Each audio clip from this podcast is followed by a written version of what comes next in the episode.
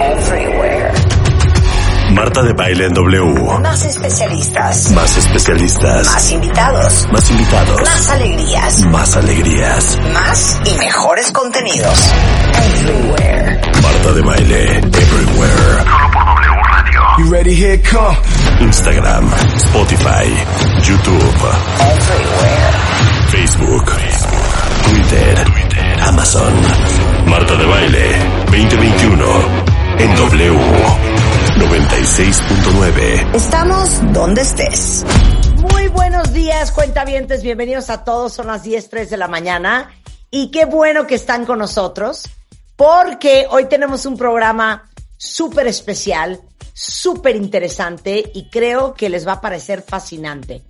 Eh, fíjense que hoy vamos a hablar del exorcismo. El otro día le preguntábamos a nuestro padre de cabecera, al padre Raúl Martínez Arriurtúa, fuera del aire, si existía la posición demoníaca.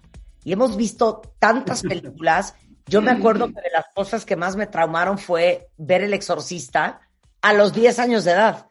Entonces, de ahí salió el tema y me dijo, sí, y hay gente especializada en eso. Y hoy traemos a uno y de eso vamos a hablar.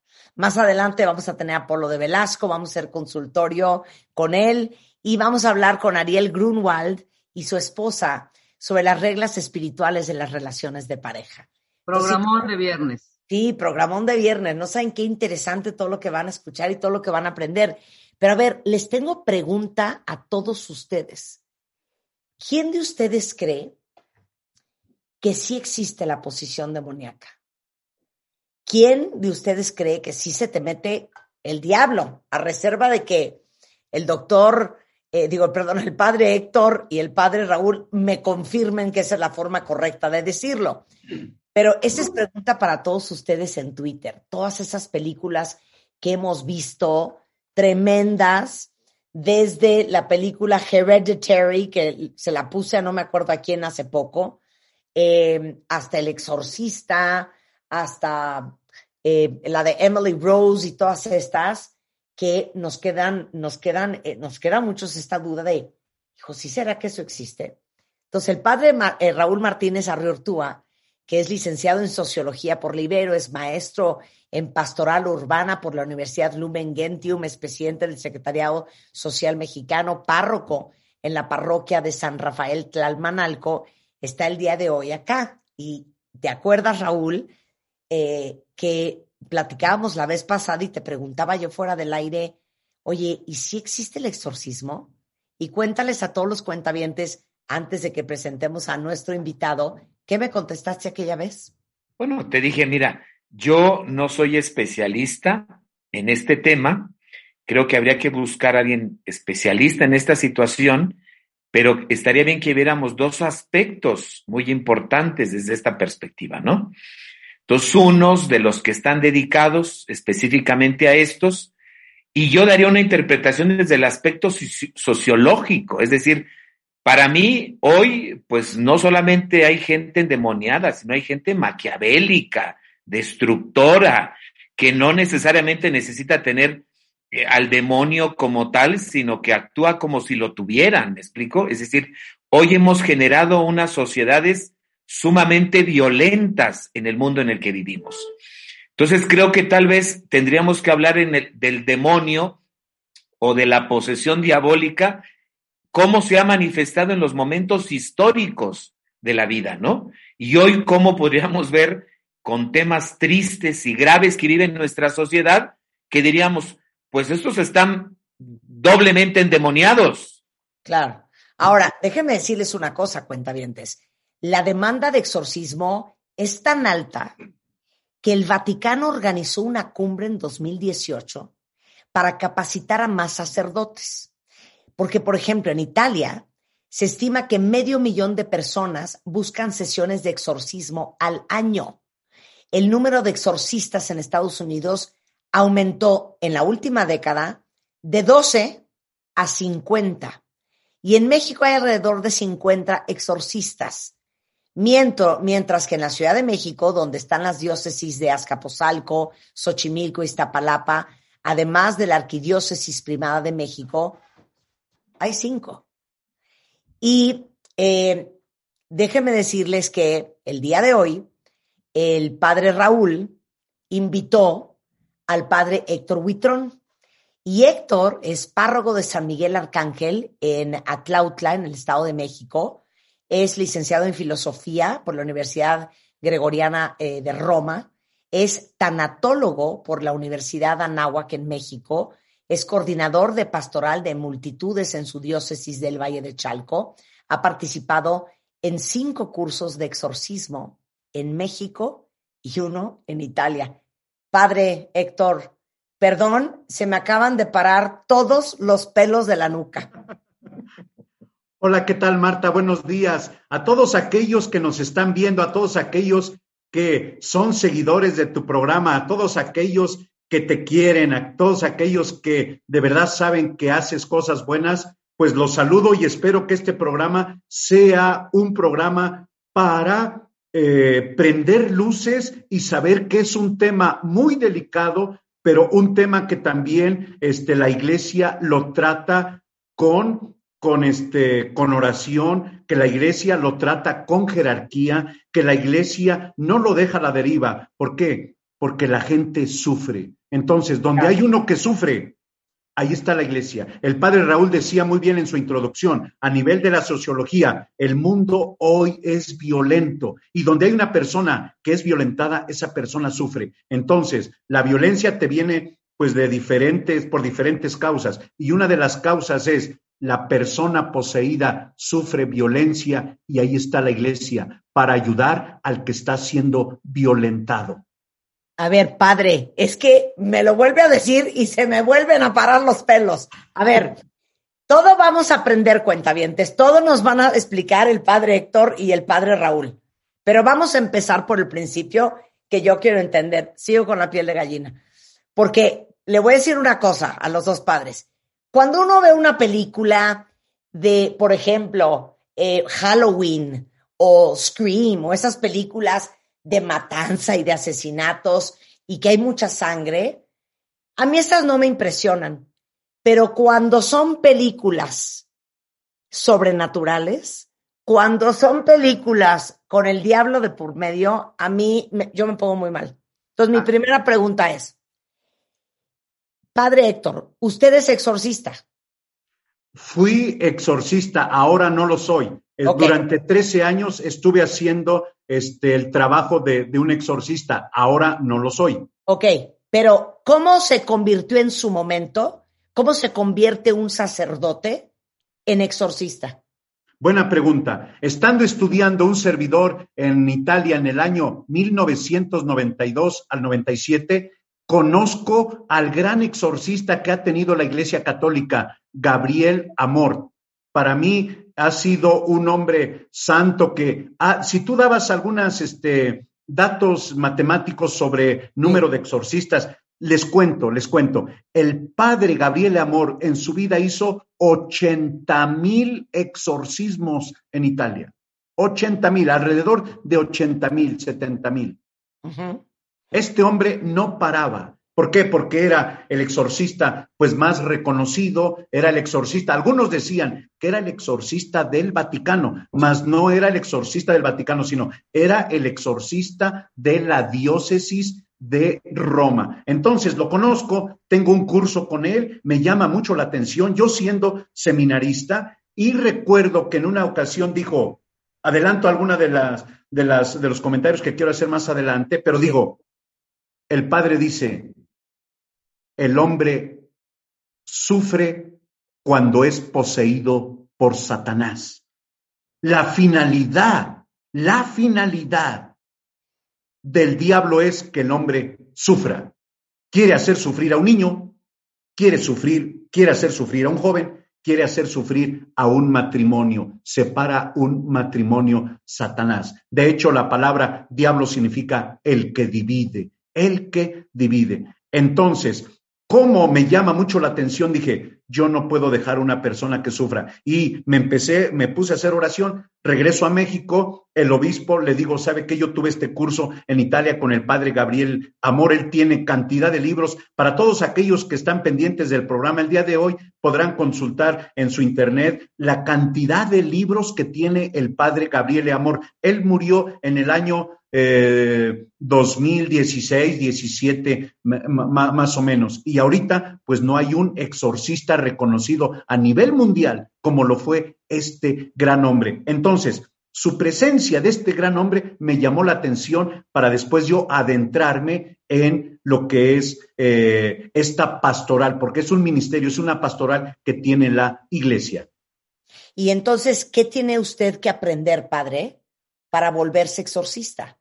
No, depende, depende del obispo. El obispo puede poner el día de hoy un exorcista, el día de mañana puede poner a otro sacerdote y nos van dando diferentes tareas eh, pastorales. Repito, yo estuve al frente durante 13 años más o menos y en, este, en estos 13 años, oficialmente el obispo no me nombra exorcista, sino porque todavía hace, ¿qué te cuento? Ocho años, en México todavía no se hablaba mucho de exorcismo. Esto tiene de cinco años para acá, donde estamos hablando muchísimo de posesiones diabólicas, pero hace diez años era un tema un poquito todavía, si quieres, lejano en México.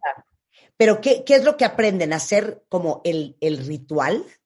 Sí, de hecho, este, en los cursos que he tenido a nivel internacional, se nos da un ritual de exorcismo editado por el Vaticano.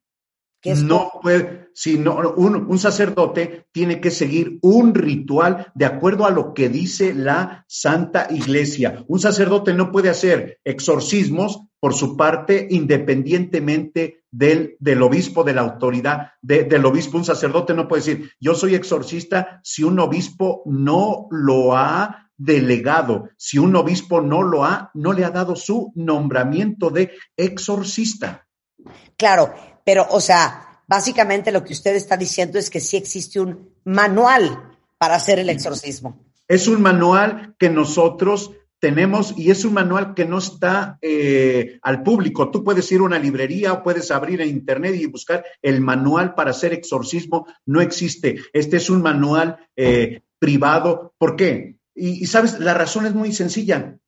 Los satánicos, cuando el manual era público, porque en un momento fue público el manual de, eh, se vendían las librerías, entonces los satánicos usaban este manual pero a la inversa, es decir, traducían. Si yo digo, Dios es todopoderoso y tiene eh, poder para expulsar a Satanás, ellos le ponían, Dios es, este, perdón lo a decir, pero Dios no tiene poder y no tiene este poder para expulsar a Satanás. A la inversa lo, hacían. Entonces, de manera que nuestro ritual, no lo tengo aquí a la mano, me gustaría este, haberlo presentado. Me acabo de cambiar de parroquia, ando en el traslado de mi biblioteca y este, me hubiera gustado presentarles el, el manual de exorcismo, editado por el Vaticano. Oiga, padre, y entonces en este curso eh, veo que, que les enseñan desde la brujería en África hasta cómo diferenciar, esto es bien interesante, ¿eh? una posesión demoníaca y una enfermedad mental. Sí. Más la guía de cómo se expulsa un demonio. A ver, entonces explíquenos qué le enseñan en ese curso. En ese curso, sobre todo, lo primero es la parte antropológica. Es bien importante cómo está constituido el, ser humano. Otro de los temas muy importantes es la existencia del diablo, la existencia de Satanás. Existe el demonio, existe el mal, existe eh, el bien. Otro, otro de los puntos muy importantes en la parte de, del exorcismo es que el hombre tiene que ser oración. Así seas exorcista o no seas exorcista, así seas una persona que va a apoyar al exorcista porque el sacerdote está arropado de diferentes personas, por ejemplo, como se le llaman los consultores. Entonces, ahí en, los cursos aprendemos a hacer equipo. Se nos dice, un sacerdote solo no puede. Bueno, puede por el poder del sacerdocio que, que tiene, pero se te aconseja, tienes que tener un equipo, un equipo. Somos un equipo, somos un equipo. En este caso, el equipo de consultores. ¿Y a qué me refiero con los consultores? En los consultores hay psiquiatras, Ya, psicólogos, ya. médicos, este, personas de, de- de oración. Y es muy importante la oración. Y te doy, te doy un dato, les doy un dato para, para todos ustedes. Me podrían preguntar, oiga, padre, ¿cómo, cómo sabemos que alguien está poseído? Me, me puedo adelantar. Entonces, ¿cómo saber que alguien está poseído? Después de que se delibera entre estos consultores, en este grupo, es importante la oración. La oración te va a arrojar te va a arrojar el signo completamente si una persona está poseída. Si ante la oración la persona poseída reacciona, este, se encanija, se enfurece, entonces hay una reacción a la oración. A la oración. Esto es muy importante, Claro. Martina. Pero dígame una cosa, padre. Eh, ya sabe, padre Raúl, que cuando usted quiera participar, esto es Montessori. Pero, ¿cómo saben? Sí, O sea, porque nosotros en este programa hemos hablado, por ejemplo, de una de las enfermedades mentales más complicadas, eh, que es la mm, eh, esquizofrenia. esquizofrenia. Entonces, ¿cómo pueden ustedes saber que no es una posesión demoníaca y que simplemente la persona a lo mejor no está correctamente diagnosticada y lo que tiene es esquizofrenia? Sí, sí, esto, esto es bien, bien, bien importante. Para que se concluya que es una posesión demoníaca, primero tienes que descartar lo que dice el psiquiatra, tienes que descartar lo que dice el psicólogo, pero vienen unos signos, Martita, vienen unos signos muy propios que no se dan en otros ámbitos. Por ejemplo, que una persona te hable en latín. Le suplico, basta, padre, basta. ¿Cómo? O sea, ¿esto sí es cierto? Claro, hombre corazón, claro, claro. El demonio habla todas las lenguas. Y por ejemplo, si yo te digo en latín el Padre Nuestro o el Ave María, Ave María, gracia plena Dominus tecum benedicta tu mulieribus benedictus fructus ventris. Entonces, el demonio obviamente no va a decir el Ave María, pero el demonio te dice groserías, el demonio te lamenta, el demonio te dirige al exorcista, el demonio se le va encima con palabras, por ejemplo, como le, le puede decir, eres un imbécil, a ti te voy a matar. Te quiere atormentar, te quiere, te causa miedo. ¿Y las ceremonias en latín? Eh, ah, para hacer, para hacer el rito de exorcismo, el padre este, Gabriel Amor, él siempre recomendaba, dice, el idioma, el lenguaje de la iglesia es el latín. Entonces, él siempre nos dijo que el exorcismo tiene que ser en latín. Un sacerdote en África, para hacer un exorcismo, lo tiene que hacer en latín. Un sacerdote en Nicaragua lo tiene que hacer en latín. A ver, hábleme un poquito en latín. Dígame, eh, dígame el Padre Nuestro en latín. Pater noster, qui es in cieli, sanctificetur, a nomen veniant tu regnant tu, fiat voluntas tua, sicut in cielo et in terra, dan nidrum nos hoc quotidiana, damite nobis de vita nostra, sicut de nos dimitimus de vitoribus nostris, non nos inducas in tentaciones, se delíbranos a malo. Amén. Yo en ¿Entendiste mi algo, no? clase de latín me hicieron aprenderme el, la- el primer libro de la Biblia. Deus creavi celum terra in principio celum terra. Es que aparte les digo una cosa, soy yo, o es que el latín suena demoníaco, es algo que asociamos automáticamente con algo que, con alguien que está poseído. No, el latín es algo, es una lengua, no hay ninguna lengua demoníaca. Este, no hay ninguna lengua demoníaca. Oigan, entonces, padre, eh, siempre un poseído Sí. habla en lenguas. No, no. Hay, por ejemplo, hay espíritus mudos. Hay demonios mudos. Hay personas que el demonio puede estar, eh, digo estar entre comillas porque el demonio está como, como el aire, el demonio está como, como Dios en, en todas partes, pero puede eh, reflejarse en su garganta. De hecho, un día nuestro Señor Jesucristo hace un exorcismo, cura a una persona muda. Entonces, solamente son gestos, solamente son este, sonidos, solamente son, hace tú decías, hace un rato tú decías, oiga padre, yo solamente lo he visto en películas. Pues, ¿qué te cuento? Yo lo he visto en persona, lo he visto en persona y no tengo miedo. El padre Gabriel Amor decía, le preguntaban, oiga, ¿usted le tiene miedo al demonio? Y decía, no, el demonio me tiene miedo a mí.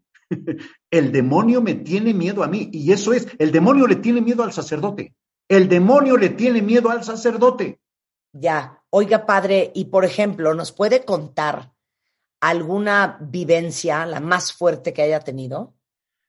He hecho a lo largo de 13 años muchas oraciones de liberación, personas que vienen y la gente piensa que está poseída. Yo hablo solamente de un caso de una señorita de un, alrededor de 19 años. Y esta señorita cuando está boca arriba en el piso, yo estoy atrás en su cabeza, le pongo las manos sobre su cabeza, abajo de su cabeza, alrededor, a la altura del cerebro, y empieza a mover los ojos como canica. Un solo caso me ha tocado en mi vida prácticamente la completamente y empieza a maldecir, me empieza a decir, maldito, hito, aléjate de mí y te empieza a insultar y empieza a insultar a todos los que están en torno al sacerdote, porque repito, se aconseja, el sacerdote no puede estar solo con una persona con estas condiciones. Tiene que estar arropado por todas las, las este, consecuencias que, que, puedas dar, que puedas este, tener. En este caso, éramos como siete, ocho personas y no la podíamos detener. Se nos iba de una esquina a otra esquina en la sacristía. La agarrábamos y una fuerza que aventaba a las otras personas. Apenas estiraba su mano y como si una fuerza, sí, de hecho es eso, una fuerza extraordinaria aventaba a las personas y hablando en otro idioma. Esa vez no entendimos nada qué quiso decir. Dios de mi vida. A ver, ¿qué es un demonio? El demonio es un espíritu angelical, es un espíritu caído. Dios creó, Dios creó el mundo angélico. Dios creó a, a los ángeles. Más, el demonio es aquel que se revela contra Dios. Entonces, un demonio es un espíritu y no es, a ver, aquí esto nos va a ayudar mucho. Gracias, sabes que estoy contento con el programa. Le agradezco aquí al padre Raúl también por, la invitación, porque estamos sin duda evangelizando. Y yo lo que quiero que este programa también sea una manera de un ser que nosotros vemos con cola, un ser que vemos con cuernos, un ser de color rojo, no vemos, este, no, no, no, el demonio no tiene cuerpo. Es un espíritu. Es un espíritu. Y una posesión es cuando ese espíritu habita el cuerpo de la persona. Perfecto. O de, o de un animal. Perfecto. O de cosas. O de cosas también. Me tocó el caso escuchar al un padre italiano exorcista de un caballo, que este caballo se aventaba en el corral de un lado a otro, de un lado a otro, fueron por el veterinario, el veterinario le puso una inyección, el caballo seguía muy furioso. Entonces a alguien se le ocurrió en Italia decir, vayan por el padre fulano de tal. Fueron con el padre, regresó el sacerdote, hizo una oración sobre el caballo y mira, el caballo empezó a trotar, a trotar, una lindura de criatura. Dios. Y el padre hizo un exorcismo, le hizo un exorcismo al caballo. Oiga, padre, ¿y, y, y le sale espuma por la boca? Sí, sí, algunas veces algunas veces. Algunas veces también es eh, una furia muy grande, completamente, que parece como si te quisiera matar. Parece como si te quisiera eh, este, destruir. Pero al final, al final, el demonio no pretende matarte, solamente se queda, ¿sabes qué? Se queda como en un intento. en un intento, porque hasta ahorita yo no conozco un caso donde un exorcista haya muerto por causa del demonio, que el demonio lo haya eh, matado. Claro. Bueno, regresando del corte, esto se pone peor, cuentavientes. Yo sigo con la chinita. Gracias, padre Raúl, por quitarnos la vida y la paz. Este, ¿por qué se da una posesión demoníaca? Y hay casos, cuentavientes, donde un niño es ofrecido al demonio por parte de sus padres. Hay una lista de estos casos y de eso vamos a hablar regresando. No se vayan.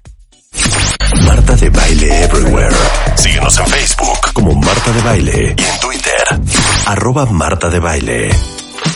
10.35 de la mañana, con piel de gallina y los pelos de la nuca parados, yo me moría porque ya ven que soy muy curiosa, de hablar sobre el exorcismo.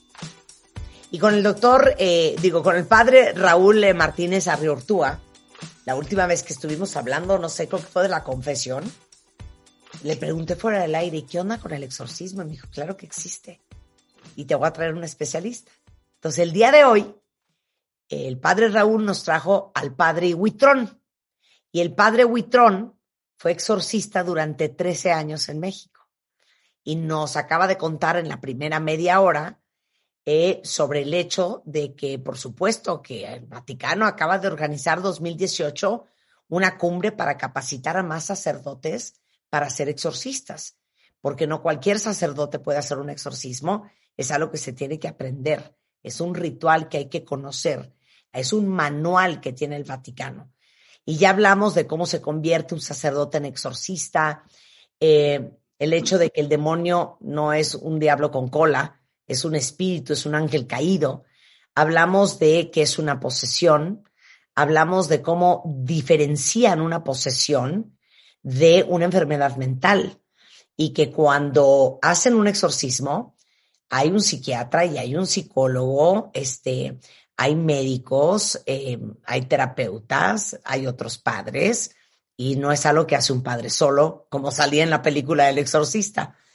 Y la pregunta que le iba a hacer padre Huitrón es, causas principales por las que se producen las posesiones demoníacas. Y después le voy a preguntar, ¿a quién se le mete el diablo? ¿O cómo se te mete el diablo? Pero entonces primero veo aquí, la participación en ritos satánicos es la número uno. ¿Padre? Sin duda, la persona que es poseída por Satanás es porque esta persona buscó a Satanás, al diablo, no porque el diablo te haya buscado.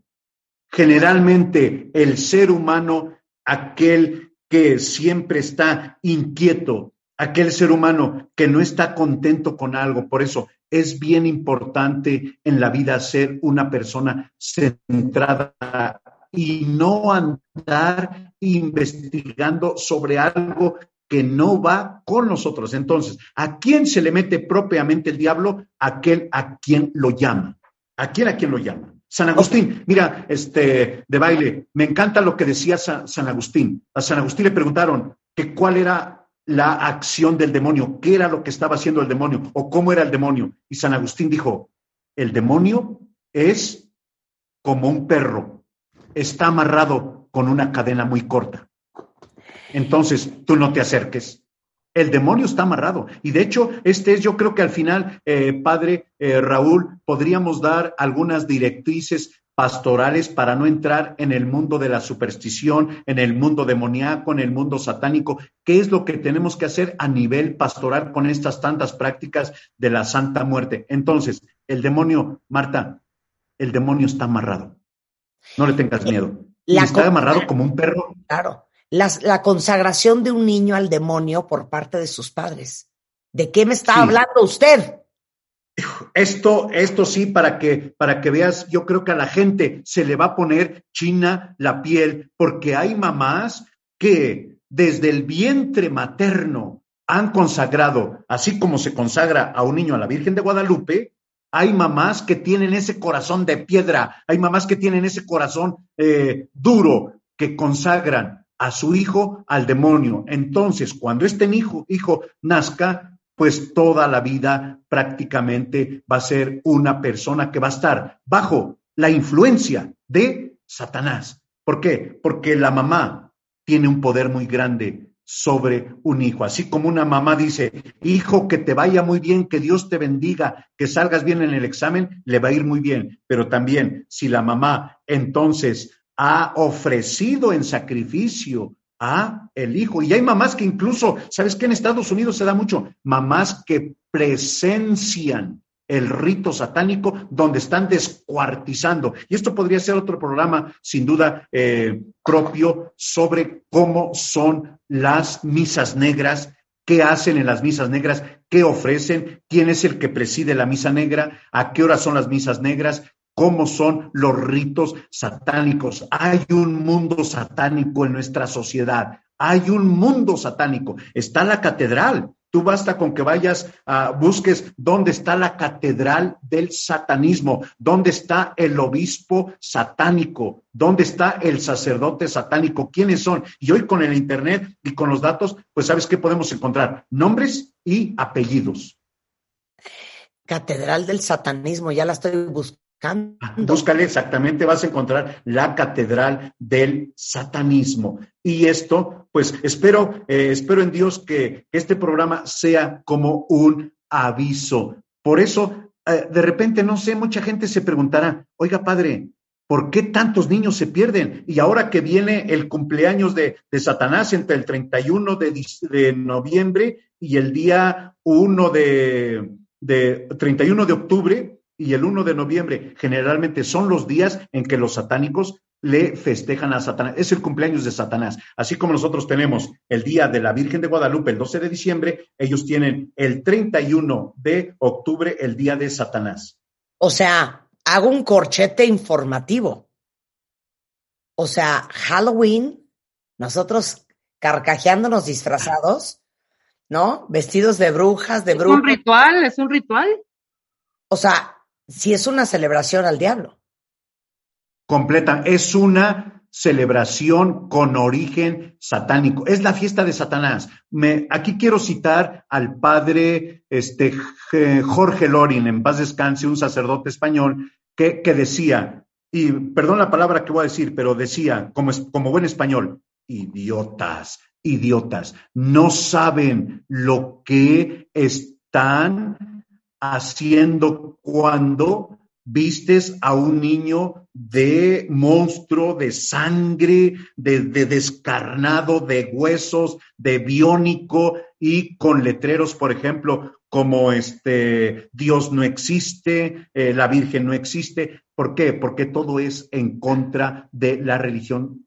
Oigan, les tengo que hacer una confesión. A mí me fascina disfrazarme en Halloween porque me parece muy divertido. la penúltima vez me disfracé como de un personaje. Ahorita si quieren les ponemos la foto, Julio. Este, pero de un personaje así como místico, como alien, como monstruo. Mi papá me ha puesto una regañada. No tienen ustedes una idea. Literal, me llamó, porque él no vive en México, me llamó y me ha dado una cátedra, ahora sí que se echó un evangelio por teléfono y me dijo, no puedo creer que te has disfrazado de este personaje. Tú que eres tan linda, con un alma tan bonita, un ser de luz, pero tú estás loca, hijita, ¿qué es eso? Eh, o sea, no saben la arrastrada que me metió mi papá. ¿Y si aprendiste algo? ¿Si te le hiciste caso o no? Sí, padre, por eso este año me voy a disfrazar de campanita mejor.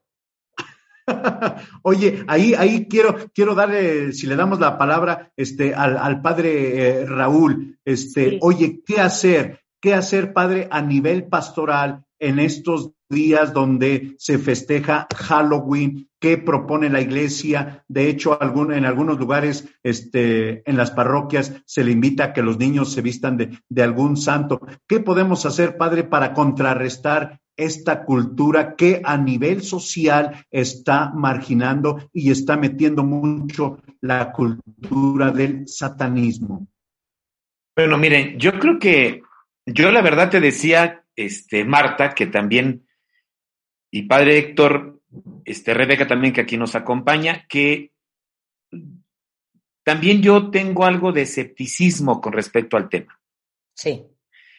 En sentido de que más bien mi, mi, postura, mi visión es más de un enfoque social y sí creo más bien que la figura de, de, por así llamarlo, de, del demonio, del diablo, yo más bien le diría, este espíritu del mal que mueve a las culturas de hoy, creo que hemos generado más bien culturas muy violentas, culturas de violencias que se están cada vez marcando más en nuestra sociedad.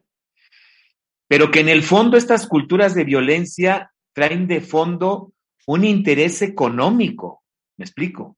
Y un tema que tal vez es fuerte, pero tenemos que decirlo hoy por hoy, todo este movimiento de narcotráfico, de narcotráfico, de cuestiones de esta línea, con tal de tener dinero y obtener su objetivo, involucran a mucha gente y generan muchas violencias. Entonces creo que hoy, también para no ser excluyente, también creo que es válido, yo recuerdo también cuando estaba en la prepa, que recuerdo que organizaba este, eh, eh, las fiestas de, de Halloween en la casa de mis papás, pero tenía un sentido de convivencia, un sentido de, de disfrutar la vida, de convivir. O sea, porque tampoco podemos ser con una postura tan cerrada y excluyente de que también otros lo pueden hacer con ese sentido de convivir sin pensar que están dañando a nadie y por supuesto puede haber otros que sí lo hacen con ese objetivo de dañar. Entonces, creo que hoy estamos en una sociedad más incluyente, más plural, tendemos de tener como apertura la diversidad cultural que se da, pero sí tener cuidado, ¿no? En no caer en extremos, en no caer en excesos que pudieran generar violencia, sobre todo en los niños y en las juventudes. Entonces yo, las líneas pastorales que diría es, oigan, lo que hagamos en la vida es siempre que sea para no dañar al otro. Que lo que hagamos en la vida siempre sea para construir, no para destruir. Que lo que hagamos en la vida sea para encontrar la felicidad como el fin último de la vida y no algo que destruya y haga infeliz a los demás. Porque quiero tener esta perspectiva totalmente de apertura y incluyente. Y no, y no caer tal vez en, en segmentarismos, en, en, en, aparecer hoy como, como una iglesia cerrada, que también lo otro es algo que genera comunidad, que genera convivencia, sino con esta perspectiva. Creo que hoy los lineamientos de una buena pastoral, porque también hay, hay gente que lo hace, por, yo creo que Marta cuando se disfrazó, pues no lo hacía con interés de afán de destruir a alguien, de, claro. de, de acabar, no, oye, o sea, ella, oye hizo, ni ponerme, ni ponerme a hablar en latín e invocar ni a hablar en latín. O sea, ella lo hacía con el afán de convivir, o a lo mejor se reunió con sus amigos, no sé, como todos lo hemos hecho, pero creo que no perdamos ese sentido. Claro. Porque Oiga, eso es lo fundamental en la vida. Claro. No, y ahorita vamos a hablar de eso más a fondo. Pero a ver, una, una pregunta. Este, eh, miren, aquí está el disfraz. Ya lo, ya lo posteé. Ahí estoy disfrazada. Y Muy pues, buen disfraz. El, oye, como el fondo es rojo, pues hasta parece que estoy en el infierno. Pero bueno, este, ¿a quién se le mete el diablo, padre Huitrón? El diablo se le mete a la persona que lo invoca. Solamente a la persona que se le que lo invoca. Si estamos haciendo un exorcismo y hay 15 personas, es casi imposible que se le meta al diablo a Juanita que está ahí participando del exorcismo. Incluso cuando estábamos haciendo oraciones de liberación, había personas que tenían miedo. No es que yo no, yo no estoy, ¿qué tal si se me mete? O después venían al otro día, después de la oración, venían al otro día diciendo, padre, es que me siento mal, es que no pude dormir. Bueno, ahí ya puede venir un problema eh, psicológico, pero el diablo se le mete a aquel, como decía el padre Raúl hace rato, a quien le abre las puertas, a quien lo invoca. Es como, a ver, ¿Cómo puede llegar Dios a tu vida? cuando tú te pones en oración, cuando tú estás en gracia de Dios, cuando tú pides que Él te acompañe. Entonces, ¿cómo puede venir el diablo a mí? A través de un rito satánico. No solamente es decir, a ver que ahorita venga el diablo Satanás y que se presente en nosotros, no, es invocación a través de un rito. Y es más, estábamos explicando eh, las causas principales que se producen las posesiones, desde participar en ritos satánicos, eh, consagrar a un niño al demonio, un pacto con, o sea, esto no es solo de las películas, sí existe. No, un pacto con Satanás para rendirle culto a cambio de bienes materiales. Te cuento el caso de un, eh, una persona del ejército. Eh, va conmigo y me dice, padre, estoy yendo con unos brujos y me pidieron que llevara una paloma. Después me pidieron que llevara un gallo y que le mordiera la lengua, eh, que, le, que, le, mordiera la lengua al, al gallo, que le, que le mordiera su lengua. Entonces, ¿pero por qué vas? Padre, es que en el ejército me va muy mal y yo quiero crecer en el ejército. Bueno, dejó de ir como medio año. Le dije que esas prácticas eran completamente contrarias a su felicidad. bueno, y que tenía que ser más astuto, más inteligente, estudiar, porque obviamente sabemos que los del ejército, pues, tienen, un, tienen grados de, de estudio, grados académicos. No, no solamente llegan a tener autoridad por palancas. Entonces, después de medio año, regresa y me dice, Padre, llevé a mi hija a consagrar al demonio a cambio de poder en el ejército. No puede ser. Yo casi me muero. Le digo, ¿cómo es posible que no tienes acaso conciencia de llevar a tu hija y ofrecerla como sacrificio? Obviamente no la sacrificaron. ¿Qué te cuento? A los tres días de que platica conmigo, la hija muere en un accidente, una niñita de nueve años. Entonces, la niña escribió aquí lo que a mí siempre me ha causado, pues, este, inquietud. La niña escribió su accidente tres días antes. Dibujó el accidente, dibujó el camión, dibujó la curva, escribió palabras y, y diciendo, dentro de dos días yo iré con Satanás. Así, textual, textual.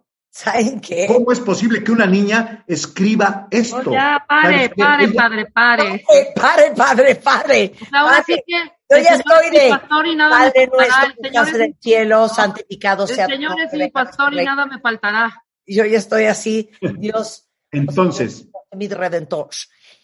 A ver, los maleficios, las prácticas de llamamiento de espíritus, agárrense, tipo Ouija. La ¿Qué Ouija, La Ouija. Yo tenía una La Ouija. Ouija. Cállate. ¿Quién tuvo Ouija, cuentavientes? Yo. Y la tiré. ¿Qué onda con sí. la Ouija, padre? la Ouija es un instrumento para invocar a Satanás, a los espíritus. Y la Ouija, obviamente, es una herramienta que el hombre ha creado. Así como, por ejemplo, si tú te pones a rezar el rosario, tomas tu rosario y empiezas a, rezar, pues vas a sentir una paz, vas a sentir una, una tranquilidad. Más el poder satánico, el mundo satánico es un mundo misterioso. Y te digo una cosa, el demonio siempre, lo que dije al principio, el demonio siempre se va, bueno, el demonio se va a hacer presente para hacerte sufrir. ¿Por qué? Porque la persona ya está sufriendo. A ver, ¿qué necesidad tienes de tomar una ouija, de invocar a los espíritus, de hablar con los muertos, de hablar con los muertos? A propósito, oye, creo que el tema está muy bien, porque sabes que ya tenemos a unos días eh, los muertos, tenemos Halloween, a unos días también hubiera sido un programa muy, muy bueno sobre, sobre Halloween eh, en, estos, en estos días. Entonces, consejo, consejo, consejo. Si tienes una Ouija en tu casa, si te invitan hoy a jugar la Ouija, si te invitan a tener algo esotérico, algo misterioso, por favor, no participes, no participes, porque tu cuerpo puede sufrir. El demonio va a hacer que tu cuerpo sufra. Acuérdate lo que dijimos eh, al, al principio, ¿no? Estaba con la Ouija en el panteón y nos parecía súper divertido. Nunca nos pasó nada, pero un día la tiré. Me dio un miedo espantoso. Bueno, No, para que vean, para que vean. Oye, eh, dice, ¿por qué exorcizaron a la mamá de unos amigos si ella nunca invocó el diablo? Dijeron que alguien la había embrujado o lo llamaron hacia ella. ¿Te pueden embrujar? ¿Ustedes qué creen? Quiero la opinión de los dos, padre Huitión y padre Raúl. Eh, todo esto de la santería y de que te amarran y de que te meten al congelador, luego ponen a San Antonio de cabeza, luego te hacen un amarre, luego te... O sea, todo eso existe. Padre Raúl, adelante, compártenos tu experiencia, padre. Bueno, yo saben que en este sentido les he dicho que eh, es muy padre que estemos aquí dos posturas. Yo soy más escéptico en esas cuestiones, porque créame que si existiera la brujería y esas cosas, uy, yo ya tendría una lista enorme de a quién ya hubiera mandado a, a hacerle brujería, ¿no? En todos los ámbitos. ¿Me explico? Claro. Del ámbito social, político y de todo, ¿no? Para mí más bien existe visión de la vida de hacer el mal, ¿me explico? Y yo más bien voy por la idea de como que hay energías negativas que nos generan pues una postura de maldad, una postura de egoísmo, de envidia, de rencor, de odio. Pero que al fin de cuentas eso no daña a la otra persona, sino te daña a ti mismo. Es decir, para mí entonces el que tú odies, el que tú, el que tú hagas alguna acción negativa, pues te daña a ti mismo. O sea, ¿qué ganas tú con odiar al otro?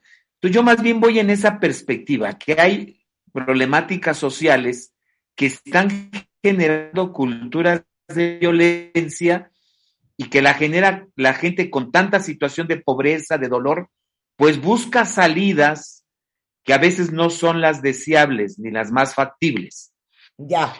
Y recuerden que hoy estamos en esta nueva era de cultura en la que estamos generando esta situación. Por ahí yo vería esta problemática. A ver, padre Huitrón, ¿usted qué Padre opina? Héctor. Digo, sí, Sí, padre Huitrón.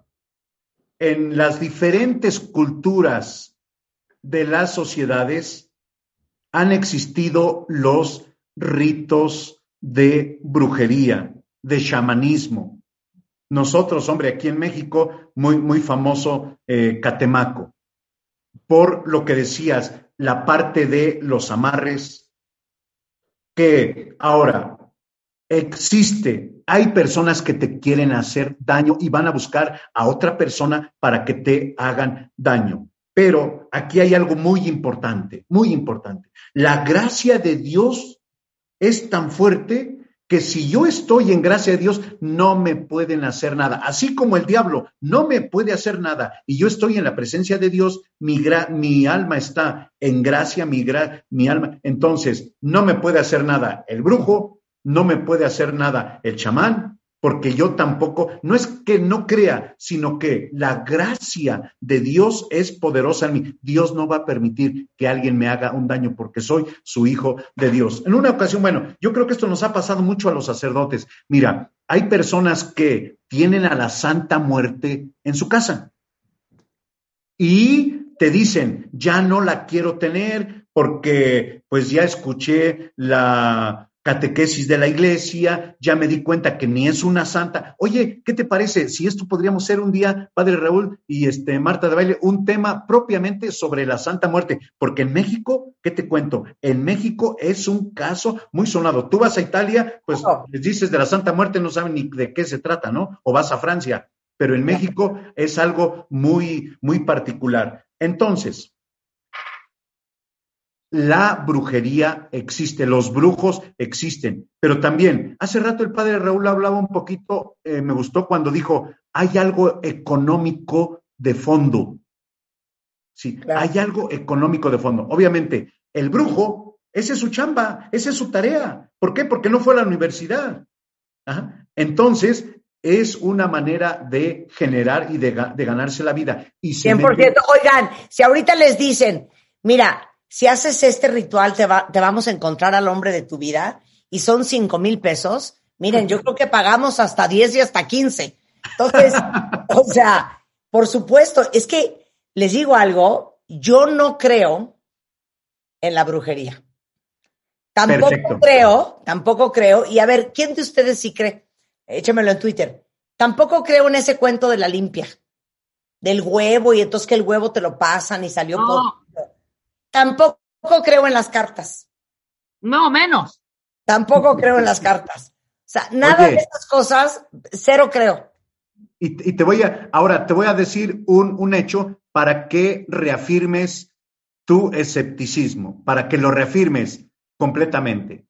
En una ocasión, en un metro, en una estación del metro de la, de la Ciudad de México, este, eh, me encontré con un chamán que estaba en la calle y dijo lo siguiente, por eso me llamó la atención, había un grupo de, un círculo de, de personas, nosotros en México lo vemos continuamente, aquel charlatán que está ahí eh, juntando gente y que al final te pide dinero, ¿estás de acuerdo? Bueno, entonces, dice, yo les voy a adivinar su nombre. Ah, caray, esto está pero muy bueno. Me quedo para que me adivine su nombre. Y saben que no les voy a pedir dinero. Yo, mi abuela de Catemaco me enseñó y sacó una víbora. Después dice, si esta víbora rosa tu cartera, por favor, saquen su cartera. Si esta víbora rosa tu cartera, vas a tener por venir, vas a tener casa, vestido, sustento, vas a tener dinero, porque tu cartera, tu monedero está sucio. La víbora, la serpiente es la que limpia y te han envidiado mucho. Después, Tú, a ti, tu matrimonio está mal. Muchas generalidades. Pues a cualquiera le cae, le queda el saco. El saco, Muchas- claro. puras, gener- puras generalidades. Bueno, entonces, al final dijo, no les voy a pedir dinero, terminó pidiendo dinero. Y cada quien, sacando los, el día 20, el día 10, porque les dijo, si tú compartes tu dinero, entonces ahora ya tu cartera queda limpia y vas a llenar, va a estar abundancia. Bueno, se fue la gente feliz y se les olvidó lo que dijo al principio, les voy a adivinar su nombre. Cuando me acerco y le digo, oye, ¿sabes por qué me quedé? Primera, porque dijiste que no ibas a pedir dinero y al final terminaste pidiendo dinero. Dos, dijiste que nos ibas a adivinar nuestro nombre. Quiero que me digas cómo me llamo. Y si me dices cómo me llamo, te doy una cantidad. Y me dice, no, es que para adivinar tu nombre tenemos que entrar a otra sesión, ahí tienes que dar, ahí sí tienes que pagar, ahí sí se cobra. Dije, no, puro chantaje, ahí nos vemos, adiós con permiso. ¿Te das cuenta? Así en eso, terminó, en eso terminó la historia. Entonces, cuando tú vas al mercado de Sonora, cuando tú vas a estos mercados donde hay mucha superstición, pues terminas con estos chamanes que solamente están buscando el bolsillo de la gente. 100%, 100%. Oigan, ya se nos acabó el tiempo. Nada más si quisiera que el padre Raúl tenga la oportunidad para hablar de eh, la parte sociológica y, y, esta preocupación que también debe de existir de no confundirse con una enfermedad mental, ah. ahora que nunca estamos conscientes del tema. En dos minutitos, padre. No, pues en primer lugar yo creo que tenemos que mirar esta problemática de, del exorcismo que surge en una época medieval como una parte cultural y que hoy tal vez hablar del demonio, hablar de la situación del mal, de lo negativo, tendríamos que mirar con una perspectiva social cómo a veces las culturas generamos posesiones o generamos situaciones que generan el mal para la vida cotidiana de las personas. Y que creo que mirar desde diferentes enfoques, yo creo que siempre hoy por hoy la interdisciplinariedad, las diferentes disciplinas de la ciencia, de las diferentes corrientes antropológica, teológica, sociológica y psicológica nos van a dar una visión mejor de la temática o del problema que estemos mirando. Segundo, el aspecto, eh, creo que acertadamente lo dijo el padre Huitrón, no es fácil detectar que alguien está o que está endemoniado, sino simplemente tiene que ser un trabajo profesional. Es decir, no confundamos a veces situaciones o momentos que vivimos, que por si tu esposo te grita todos los días ya está endemoniado, no, pues mejor el cuate está con una fuerte este, crisis.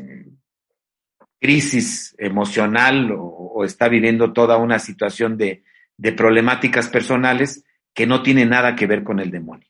Entonces, siempre detectar una problemática a tiempo y, y, por supuesto, si tú en tu casa estás viviendo situaciones que ya viste a un psicólogo, que ya viste a un terapeuta que ya está con los médicos, bueno, siempre también buscar la ayuda espiritual, la ayuda religiosa, que también es otra herramienta en nuestras vidas que nos puede ayudar. Si una problemática tiene que verse desde un enfoque interdisciplinario, desde las diferentes ciencias que nos iluminen para dar una mejor respuesta y solución a los conflictos que en la vida personal tenemos.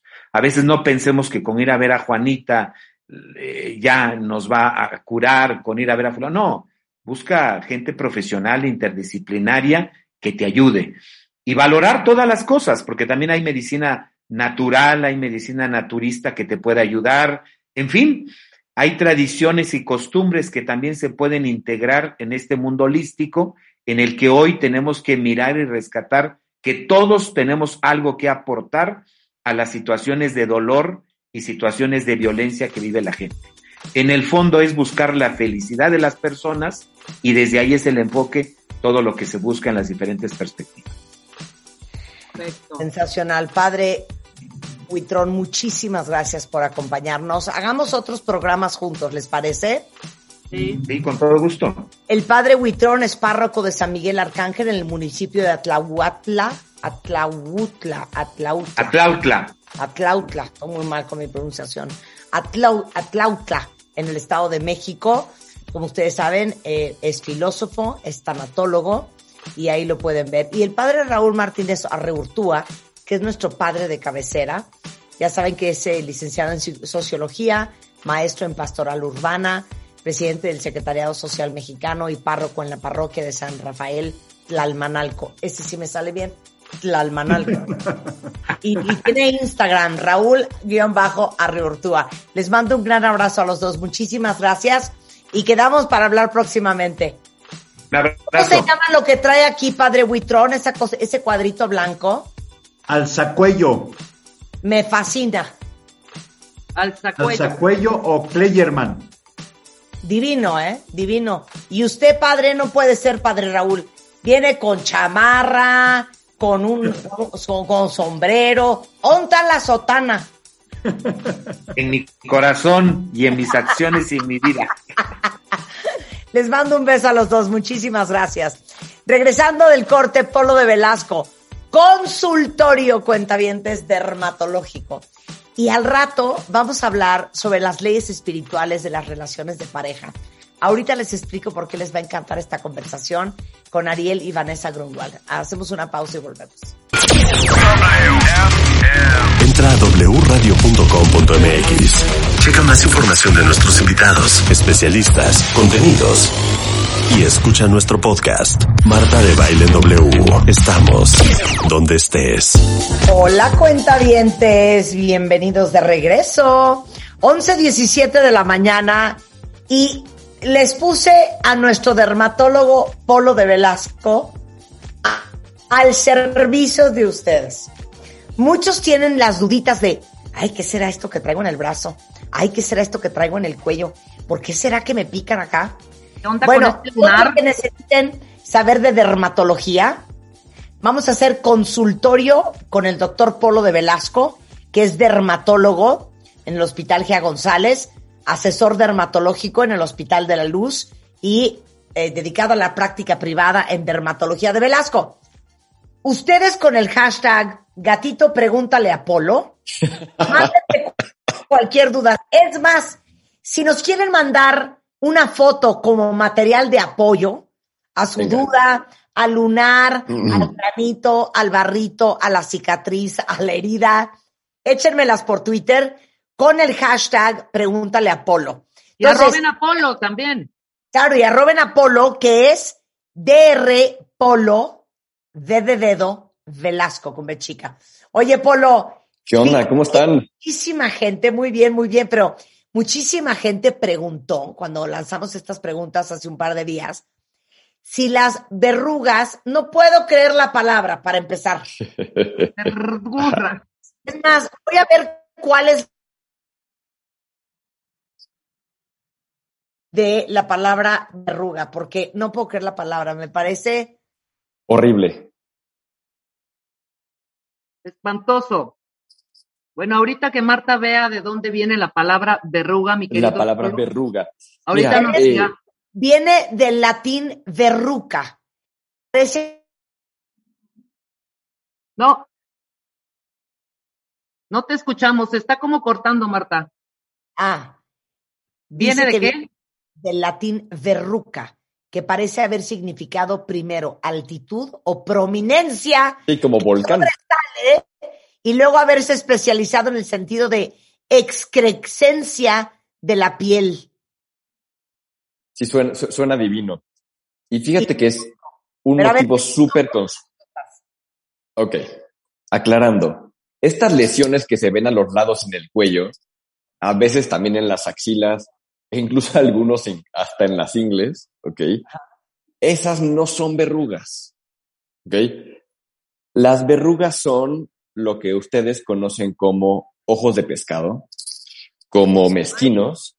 Esas, médicamente hablando, sí son verrugas y son causadas por alguna de las variantes o serotipos del virus del papiloma humano. Las lesiones del cuello, en cambio, corresponden a unas lesiones que se denominan fibromas blandos. Y esas en absoluto son ni contagiosas, eh, no tienen un origen viral Ajá. y simplemente son producto de la herencia, ¿ok? Muy importante. Dos, el roce, ya sabes, cadenas, la ropa. Y tercero, con menos frecuencia, el trastorno en el metabolismo de los carbohidratos. Entiéndase, todos aquellos que están entrando o acercándose sigilosamente a la diabetes son, están más predispuestos a la formación de fibromas blandos y de manera fisiológica, que en el embarazo hay ciertas alteraciones metabólicas, pues también favorece el desarrollo de los fibromas blandos. Entonces, estas lesiones, para empezar, quiero que quede súper claro que son benignas, uno, dos, no son contagiosas, y tercero, por favor, no se las quiten ustedes solos, ¿ok? Si cosméticamente les caen muy gordas, no les gustan cómo se ve, se las atora la cadena, les molesta con la camisa o con la ¡Ay, blusa, basta! ¡Basta! hay que acudir al dermatólogo a quitárselas. No se las quiten solos, por favor. Que a su pareja le da asco, eso también puede ser. Ajá. una Así que cuando le ves en el cuello, Te pido que pares, te pido que pares. Ahora, es más, te voy a hacer una pregunta. Ustedes han oído cuentavientes que mucha gente se quita las verrugas con un pelo. es una, no, no lo hagan, por favor. El pelo y se lo jalan y así se lo quitan. ¿Qué es ese invento? Marta, un domingo estaba yo tranquilamente en casa y me marca un paciente porque le habían anudado desde el pelito alrededor, pero no era una, no era un fibromita chiquito, era un tremendo fibroma péndulo acrocordón gigantesco en la pierna. Y entonces pues se lo tuve que, ya se lo tuve que quitar, este, con anestesia y todo. Pero entonces, mejor no experimenten, no jueguen con su piel. Para eso existimos los dermatólogos para ayudarles, ¿ok? No, no, no hagan, no se pongan points, por favor, nada más se van a quedar manchas ni se les van a quitar las cosas, ¿ok? Entonces, inviertan en, una, en, en- en el tratamiento correcto. Ok, a ver, ahí te va otra que preguntan mucho. Ves que hay como un ABC de los lunares, ¿no? Correcto, sí, sí, existe. ¿Cómo pueden saber, cuentavientes, si ese lunar que tienen puede ser un lunar malo? Ok, este, ese- este- esta información, pongan atención, por favor, es muy importante. El ABCDE eh, es un acrónimo que les va a ayudar a orientar para poder diferenciar si un lunar necesita una valoración dermatológica. Uno, la A de asimetría. Los lunares normalmente deben de ser simétricos por lo menos en uno de sus ejes. Si es un lunar francamente asimétrico, muy irregular, vale la pena acudir al dermatólogo. Dos, B de bordes. Los bordes siempre deben de estar definidos, o sea, con claridad se debe de distinguir dónde empieza el lunar y dónde termina. Si parece que se derrama como tinta, es un dato de alarma. C, el color. El color debe ser, no sé, marrón, claro, marrón oscuro, una combinación máxima de dos colores. Si tiene más, tres colores o más, definitivamente hay que acudir al dermatólogo a revisión.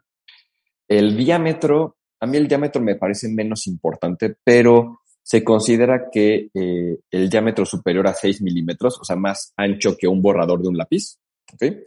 Eh, hay que revisarlo. Y por último, que es súper importante, que es la evolución. Si es un lunar o es una lesión en su piel que está cambiando rápidamente, definitivamente hay que acudir a consulta. Y yo agregaría eh, ulceración o sangrado. Si es una lesión que con mucha facilidad sangra, forma costra, vuelve a sangrar, forma costra, también definitivamente hay que, hay que, hay que. Ujú. Con el dermatólogo. Ok, muy importante. Ok, Venga. ¿Qué más? ¿Qué más dudas tengan? Venga, pues, aquí Este es estoy. Este es divino. ¿La rosácea es resultado de tomar mucho alcohol? Híjole, este es- diagonal, espérate, diagonal, porque ahorita Ajá. lo que es rosácea. U- eh, ubicas a esos, lo he visto más en hombres que en mujeres, que la nariz se les hace como roja, roja, roja, gorda. y como gorda. Exacto. Eh, exacto, Dos, exacto. cosas en uno.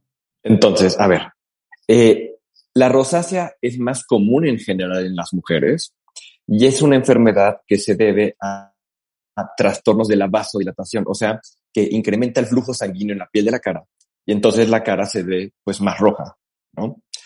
Eh, el alcohol es un vasodilatador.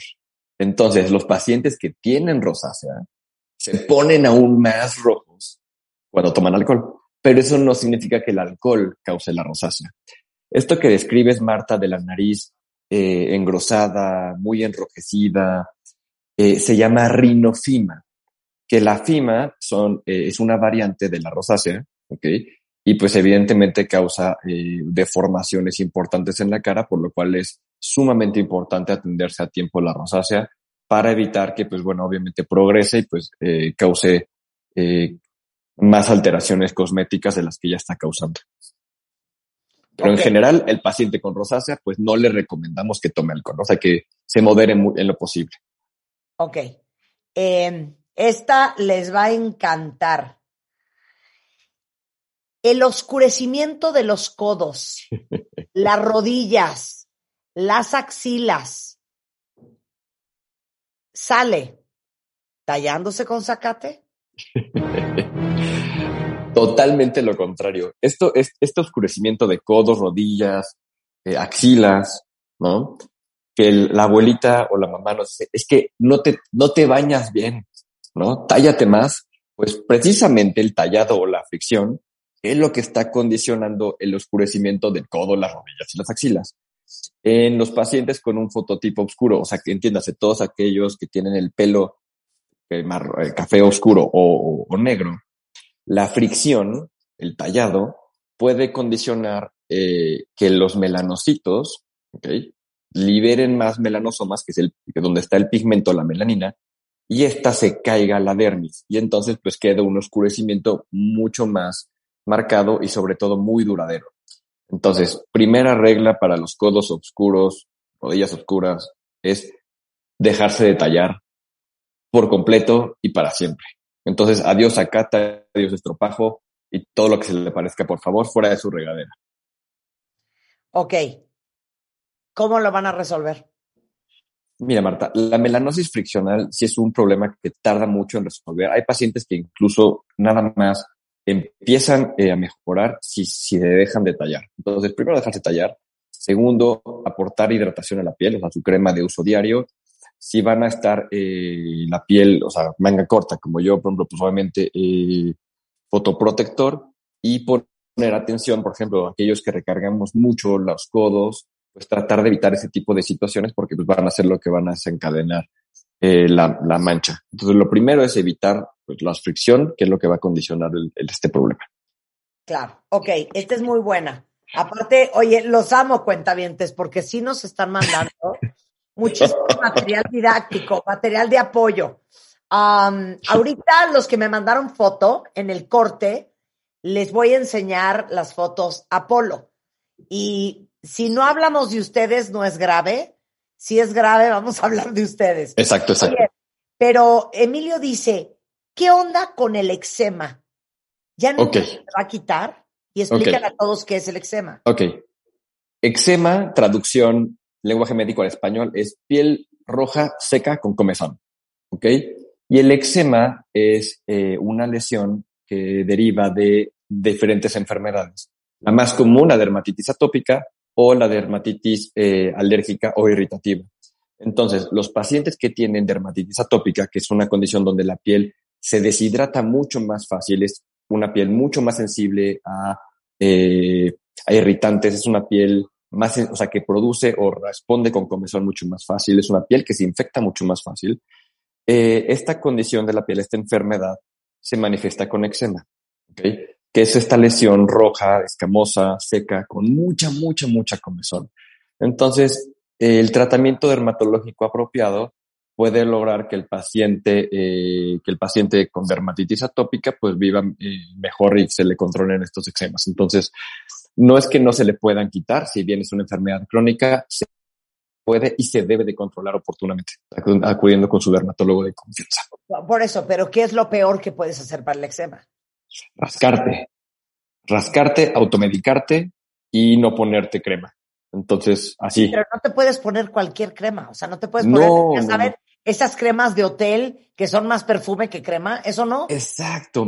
O sea, la- las cremas eh, dermatológicas normalmente restringen mucho el número de ingredientes para que solamente sean los estrictamente necesarios y óptimos para la piel. Entonces, si eh, no pueden acudir a una consulta, pues por lo menos busquen en la farmacia las que son de laboratorios eh, dermatológicos reconocidos, ¿no? Ya sabes, la Rosposea, Aven, Isdin, etcétera, ¿no? Que tienen sus líneas, este, Bioderma, que tienen sus líneas especiales para, para, para pacientes con atopia. Ya, ok.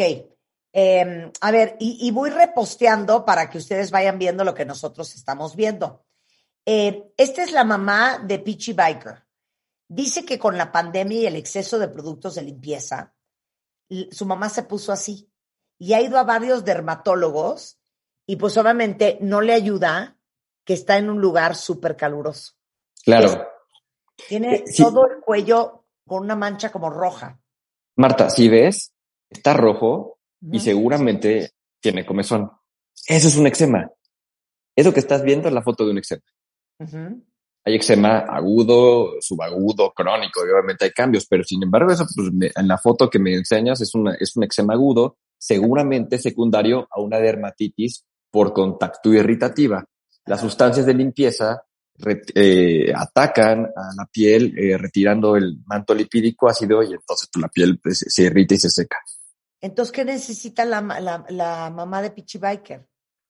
Pues lo que necesita urgentemente es eh, dejar de exponerse a, sustancias irritantes, cremas como de los laboratorios que ya indiqué, e incluso, pues, me parece, me parece difícil que ningún dermatólogo le haya podido ayudar. Entonces, Dala con Polo, Pichi Biker. sí, Dala con Polo, no sí, sí, sí, porque eso debe, eso sí, sí puede mejorar. O sea, Claro. vaya, el- el- hay, hay algunas enfermedades que todavía la ciencia médica nos limita en cuanto a las respuestas, pero el eczema y la dermatitis atópica, bueno, hay escalón 1 y al 20, ¿no? O sea, siempre Claro. se puede mejorar, siempre. Claro. Ok, regresando del corte, échenme sus fotos, denme material de apoyo. Estamos en consultorio dermatológico con Polo de Velasco. Hacemos una pausa y regresamos. Entra a wradio.com.mx. Checa más información de nuestros invitados, especialistas, contenidos. Y escucha nuestro podcast, Marta de Baile W. Estamos donde estés. Estamos de regreso en W Radio con un Uber consultorio con Polo de Velasco. Entonces, ustedes por Twitter mándanme la foto, mándenme la foto de lo que sea que les aqueja en la piel con el hashtag pregúntale a Polo, arroben a Polo de, eh, de Velasco que es DR de doctor, Polo, D de dedo Velasco. Y yo le estoy enseñando aquí en el monitor todo lo que ustedes me están mandando con todas sus dudas. Este, fíjate que me inquieta mucho, Polo, A ver, porque eh, es, un, es un niño. Dice Clau que Ujú. su hijo tiene en los codos un tipo de salpullido blanco. ¿A qué se deben? Y debo Ya. de preocuparme. Ok, no. Primero que no, se, no debe de preocuparse. Parece una entidad que se llama Lichen nitidus, que se asocia hasta cierto punto con pacientes con, eh, con dermatitis atópica y piel seca, piel sensible. Entonces, en realidad no es nada de qué preocuparse, nada más, eh, porque sí se ve el codo un poco seco, eh, que le ponga cremita, por favor, y este, y nada más, ¿no? Que no se, que no se acongoje ni se preocupe. No, es, es es que una no digas- condición no digas- perfectamente no benigna. digas, no digas cremita. ¿Cuál cremita es esa? Por ejemplo, pues no sé, puede ponerle eh, Dexeril, a este Nutra, este Nutrabaum, la que quiera, pues. Lubriderm, es más, misma Lubriderm, tapa dorada, buena, bonita, barata. Ok, no tiene. CeraVe, Cetaphil, O sea, Ok. hay muchas buenas opciones, pero vayan, me refiero nada más crema.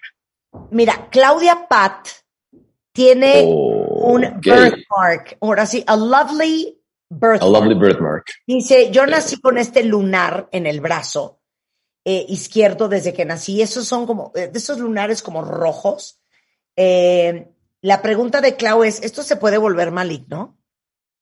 No. Eh, es, un heman- ¡Eh! es un hemangioma, eh, pues finalmente su marca de nacimiento, que se quede ¿Cómo se tranquila. eh, no hay, ¿Cómo es un llama? hemangioma. Un Ajá. hemangioma. Entonces, que no se preocupe, no es nada, no es nada de que, eh, de que angustiarse, ¿no? O sea, no es una condición que ponga en riesgo su salud. Eh, si cosméticamente eh, le causa alguna molestia, pues bueno, se puede tratar con algunos tipos de láser, pero pues si no le causa ninguna incomodidad en su aspecto, que puede estar perfectamente tranquila, va a vivir sus 120 años con su marca de nacimiento, con su hemangioma sin ningún problema. A ver, Coral dice que tiene meses con el problema en sus manos. El dedito chiquito se le inflama, le salen ronchas, eh, se le descama y a veces son como ampulitas. Ya, ya, ya, ya. Ok. Eh, esto probablemente, digo, si le da esas ampollitas como chiquitas a los lados de los dedos o en la cara lateral, eh, seguramente es por contacto excesivo con agentes de limpieza. El nombre del eczema en, el dedo se llama eczema disidrótico, ¿no? Y se forman ampollitas porque el estrato córneo, o sea, la última capa de la piel de las manos y de los pies, es mucho más gruesa y entonces no logran descamar. Se hacen como estas ampollitas, como estas pequeñas vesículas. Entonces, eh, lo más importante es que cuando realice labores domésticas o de limpieza, siempre, siempre sin falta use guantes para que todos estos agentes de limpieza que son muy irritantes, pues no entren en contacto directo con su piel. Por eso, ¿qué crema se pone? Es que si a mí no me das nombres, me siento muy tristísima. Fíjate, fíjate, una que es muy buena para manos, hay una de Neutrogena, de Neutrogena, el hand, el, la hand cream de Neutrogena es buenísima, es súper, es más, de hecho es muy económica y la pueden encontrar en cualquier lado. Creo que es de las mejores cremas de manos que existen, de verdad. Claro. Oye, Anairda dice que se hizo su demonio Lucy hace más de un año. Es un tatuaje. Ok, sí me asusté, dije, ¿tú qué? Sí. Y le da mucha comezón y si se rasca, Ajá. se le inflama. Sí, lamentable, sí, eso puede ser que sea alergia a la tinta. Existen alergias a las tintas de tatuaje eh, y la comezón es uno de los principales síntomas. ajá. La verdad es que en los pacientes que pues, no se quieren quitar su tatuaje, pues lamentablemente pues el tratamiento no es, termina siendo tan efectivo. A veces cierto tipo de antiinflamatorios eh, eh, aplicados en crema o incluso inyectados pueden mejorarle sus síntomas significativamente, pero el tratamiento eh, radical finalmente va a ser el tratamiento de, del tratamiento definitivo va a ser quitar el tatuaje. Claro. A ver, este está muy bueno. Esto es como un simbiot. No sé qué es eso. Cuando me da mucho el sol, se me pone súper oscuro y está casi en la nuca. Uf, Esto pues no, de Omar. Pues esto, esto Mar, que, que presentas eh, puede ser alergia a- al sol. Si hay pacientes que tienen, digo, para simplificarlo, eh, alergia al sol. como- lo veo como café, como quemado, como que ya es una mancha. Exacto, como que ya necesita ir a consulta para que este, darle tratamiento y sobre todo, Omar, en la medida en lo que puedas, usa fotoprotector todos los días sin excepción, aunque estés dentro de casa, porque esa piel ya no le puede tocar ni un rayo más de radiación ultravioleta porque ya estás teniendo cambios que sí pueden derivar a largo plazo en otro tipo de problema. Ok. Eh, dice aquí Samantha que su hijo de 13 años le salieron estrías de crecimiento. Sí, sí, es, es, es- es- es- estas en la, en la espalda sí las veo con mucha frecuencia. Sí, eh, lamentablemente, pues la tendencia a estrías, pues es hereditaria, ¿ok? En eso no podemos cambiar mucho. Lo único que parece ayudar a disminuir el riesgo de formar una estría es que la piel esté perfectamente hidratada, ¿ok? Por eso les recomiendan incluso a las mujeres embarazadas, ¿no? Este tipo como de aceites eh, súper hidratantes para que con la distensión de la piel del abdomen, pues no se formen tantas estrías. Ya una vez que está formada la estría, podemos hacer eh, diferentes tratamientos. Cuando la estría está en la fase roja, cuando están como violáceas, los láser, eh, los láseres que son vasculares pueden ayudar a modificar su evolución. Cuando la cicatriz o la estría, perdón, ya está en la fase blanca, ahí eh, hacemos otro tipo de tratamientos, hay ciertos tipos de láser como Erbium CO2, radiofrecuencia por microagujas, inyección de radies, ciertos tipos de peelings, pueden, eh, pueden ayudar a mejorar mucho su aspecto. Pero pues hay que entender que no se quitan por completo. ¿no? No se quitan por completo, entonces. Es correcto. Sí, no se quitan por completo, Marta. Ok, Jorge García dice, tengo este lunar en la axila y va creciendo. Ok. Mira, la verdad es que eh, por la fotografía queda un poco de duda si sí fuera un lunar o si se trata de una queratosis seborreica. A ver, ahí te va, ¿sabes qué? ¿Tienes ahí tu WhatsApp? Ahí Aquí te va, lo tengo. Te lo Aquí voy a mandar a tu WhatsApp para que veas el lunar de mi queridísimo, El, ¿quién es? el lunars. El lunars de George García. Fíjate que es, es- más que un lunar, eh, me parece una queratosis seborreica, que es una lesión benigna que deriva mucho de la herencia. Son, eh, no, hay, no, no hay motivo por el cual preocuparse. Sin embargo, de todas maneras, este tipo de lesiones pigmentadas, o sea, oscuras, hay que revisarlas con un, con un dispositivo que se llama dermatoscopio, que es una lupa con luz polarizada, que nos ayuda a distinguir las lesiones si son melanocíticas, o sea, de los que forman los lunares, o no melanocíticas, como son eh, las queratosis seborreicas. Y a partir del diagnóstico, pues ya podremos quitarla, ya sea si fuera una con cirugía, si fuera una queratosis seborreica, se puede quitar con radiofrecuencia, o sea, quemándola con calor y adiós problema. Pero vaya, yo creo que parece una queratosis seborreica, faltaría corroborarlo en la consulta. Dice aquí a Somita y creo que le va a servir a muchas. ¿Por qué anda con el bigote manchado? O sea, Sí, dice, me salió esta mancha oscura en el bigote y a veces se hace más oscura. Ella pensó que era por el cubrebocas. Les digo cuándo a mí se me manchó el bigote. Hace muchos años. ¿Se acuerdan la época de depilarse el bigote con cera? Así es como se me quemó el bigote y se me manchó. Exacto. Sí, el, el, eh, ahora, sí hay dos, hay dos, hay dos grandes problemas. Uno es el paño o melasma, que me parece que más se trata de este efecto, o el- la mancha postinflamatoria de una quemadura como por cera, ¿no? Como lo que mencionabas, Marta. El problema del, del melasma es que es una enfermedad mucho más común en las mujeres que en los hombres. Los estrógenos participan en la formación de estas manchas y eh, normalmente las vemos, ya sabes, en los pómulos, en la nariz, en el labio, porque son áreas donde el ángulo de inclinación en la piel, eh, la radiación ultravioleta incide con mayor intensidad y pues son y por eso eh, se forman más manchas en estas zonas. Eh, el melasma es indispensable que apliquen su protector todos los días, porque incluso la radiación infrarroja, la radiación, la luz azul que emiten las pantallas, también pueden favorecer las manchas. Entonces, el protector todos los días sin excepción es la primera intervención que tienen que hacer para mejorar este tipo de manchas. Sí, y, y les digo una cosa, este, de verdad, no hay cosa más complicada que desmancharse. Uy, sí. Y las Uy, sí. latinas nos manchamos nada más con el foco de- del cuarto. De verlas feo nada más. ¿Eh? De verlas feo nada más se manchan. O sea, nada más de abrir las cortinas de la ventana, ya con eso se manchó. Exacto. Eh, Y, desmancharse es un viacrucis de ocho meses. Entonces, sí, por favor, si pueden educar a sus hijas, ¿no? De que usen protector solar desde muy chiquitas, pues la verdad les, va- les van a ayudar y les van a ahorrar muchos problemas. Claro. Mira, Dafne dice, te mandé la foto, que parte de su cuello y cara es así. Y les describo la foto a ustedes, cuentavientes. Es ese tipo de piel que se hace como pielecita de gallina, como si tuvieras escalofríos, que es como una piel granuladita. Exacto. E- e- Eso, eso sí, sí, no, bastante bien, bastante buena descripción. Serías buena dermatóloga, Marta. Este, esto se, esta condición se llama realce folicular. En áreas donde la piel es más delgada, se pueden observar los folículos pilosos y por eso se ven estos pequeños como abultamientos.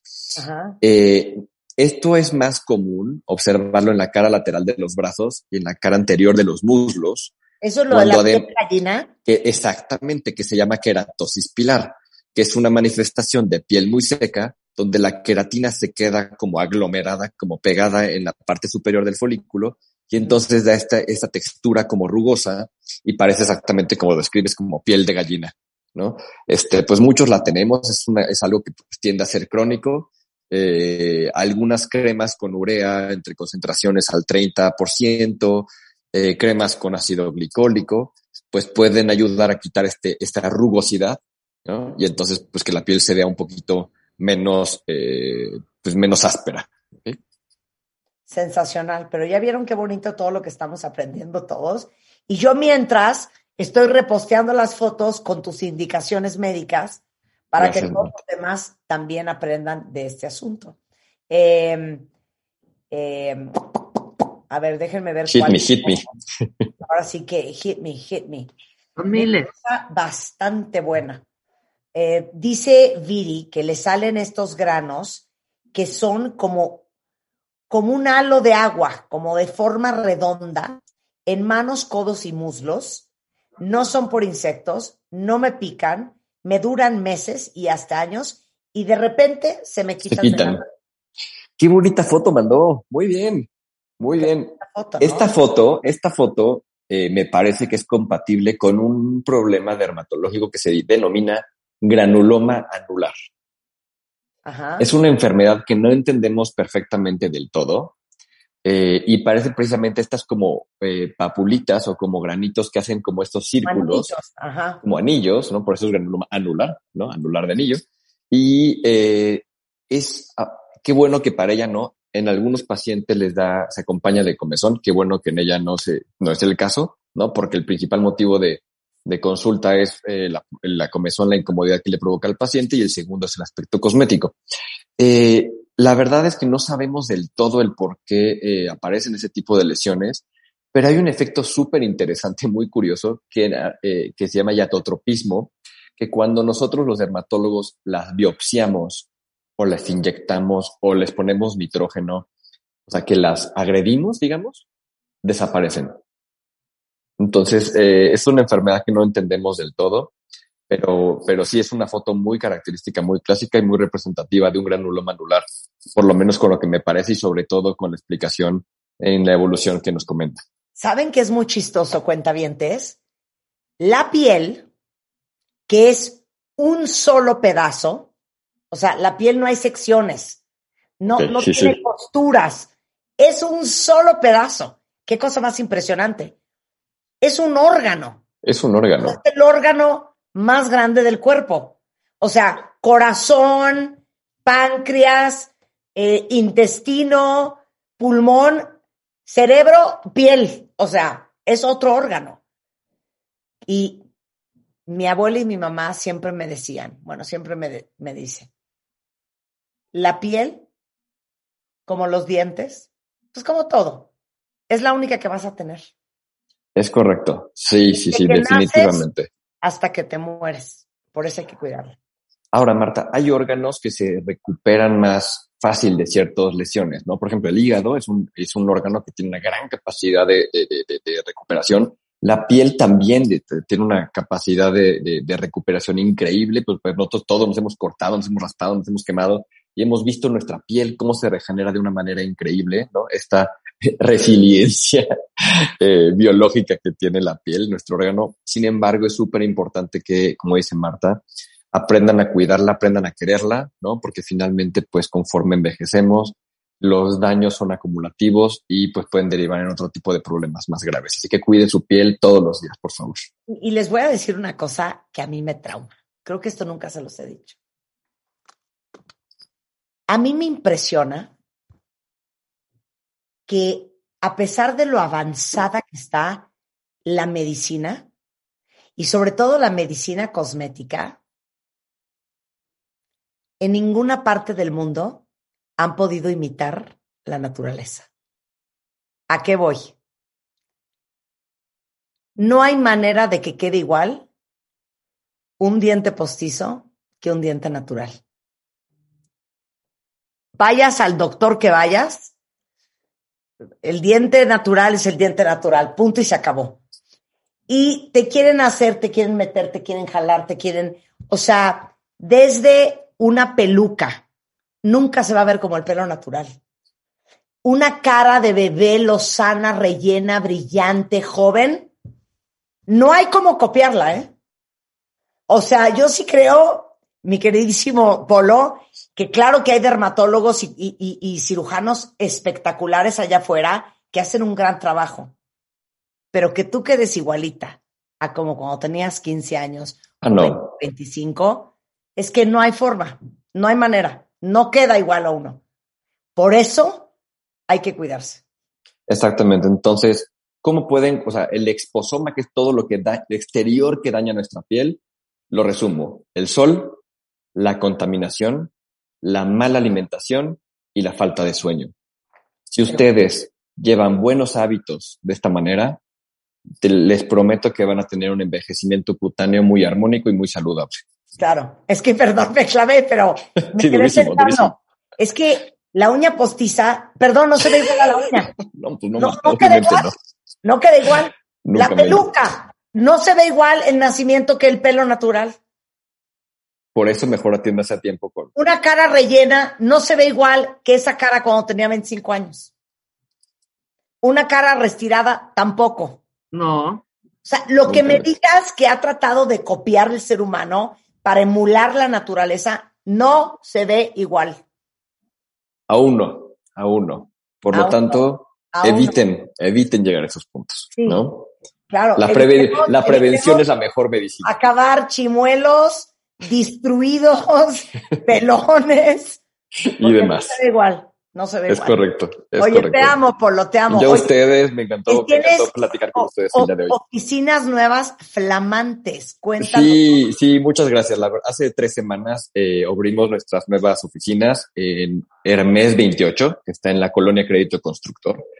Eh, para todos aquellos ¿Dónde chilangos, está esta colonia? Sí, explica. Van a ubicar, ubican el boliche Insurgentes, el Bol Sí, Insurgentes o el Centro Libanés, pues estamos prácticamente a un costado, a una cuadra del, del Teatro de los Insurgentes.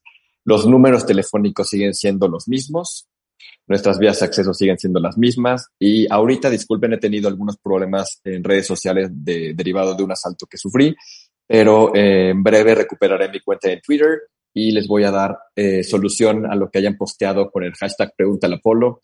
Este, voy a estar muy atento para poderles ayudar en lo que pueda y si no, pues creo que finalmente una consulta dermatológica me encantaría que fuera conmigo o con el dermatólogo que confíen y que esté cerca de ustedes. Siempre va a ser la mejor inversión en la salud de su piel. 100%. Y aparte les digo una cosa que es mi obsesión también, cuiden a los niños. Absolutamente, por favor. que dice que para los 18 años ya recibiste el 80% del sol que vas a recibir el resto de tu vida. Así es. Así es. Entonces, cuídense mucho del sol, de, cuiden a sus niños. Edúquenlos, casa- edúquenlos. Los niños cumplían 12, 13 años y los niños iban al dermatólogo. Miren, con Polo va el hijo 1 de Spider-Man, el hijo 2 de Spider-Man, el hijo 3 de Spider-Man, mi hija 1 y mi hija 2. Todos los niños van con Polo. Y la verdad, son un verdadero encanto. Se nota la educación eh, de sus papás. La verdad es que en, eso es algo que les admiro mucho a ti y Spider-Man. Y este, mientras, si mi Twitter no funciona, por favor, este, búsquenme en arroba derma de Velasco en Instagram. Esa cuenta ya la tengo recuperada. Por favor, ahí todo lo que necesiten. Eh, y pues recuerden, más vale una buena consulta a tiempo que eh, sufrir las complicaciones después. Las quiero muchísimo, Marta Rebel. Muchas gracias siempre. la Hombre, invitación. un abrazo, Disfruto mucho estar con ustedes. Les mando un fuerte abrazo. Y aquí lo que necesiten, pues ya saben, en Clínica de Dermatología de Velasco. Buenísimo. Eh. Es eh, por WhatsApp, si quieren conectar con Polo, es 5526 87 7163. Se los pongo ahorita en Twitter. Y um, también lo pueden encontrar en este, ¿qué dijiste? Dermatología de Velasco. Dermatologiadevelasco.com. Sensacional. tenemos también Gracias, la página. Polo. Gracias a ustedes, un besote. Yo les he hablado de un libro que a mí me encantó, que se llama Las leyes o las reglas espirituales de las relaciones, o sea, The Spiritual Rules of Engagement. Y habla y explica la relación natural entre los hombres y las mujeres. Y hoy invité a Ariel Grunwald, ¿se acuerdan nuestro super maestro de Cábala? Y a su esposa Vanessa Grunwald, que justamente dan un curso de esto y no saben qué increíble todo lo que van a aprender de por qué fracasa una relación amorosa y algunas reglas, siete reglas importantes para que su relación funcione. A regresar, no se vayan. ¿Quieres tu ID de cuenta viente? Consíguelo en martadebaile.com y sé parte de nuestra comunidad de cuentavientes. Consíguelo en martadebaile.com. O sea, no tienen una idea cómo me va a encantar esta conversación con todos ustedes y quiero que pongan mucha atención. Yo un día hace muchos años leí un libro que hablaba de las reglas espirituales de las relaciones y aprendí tanto, lo he recomendado tanto y justamente ahora que estuvimos en Puerto Vallarta y que coincidimos con Ariel Grunwald, eh, que en algún momento fue nuestro maestro de Cábala en el programa, eh, su esposa Vanessa Grunwald, que se dedica a dar, eh, a ser coach de crianza y de relaciones conscientes.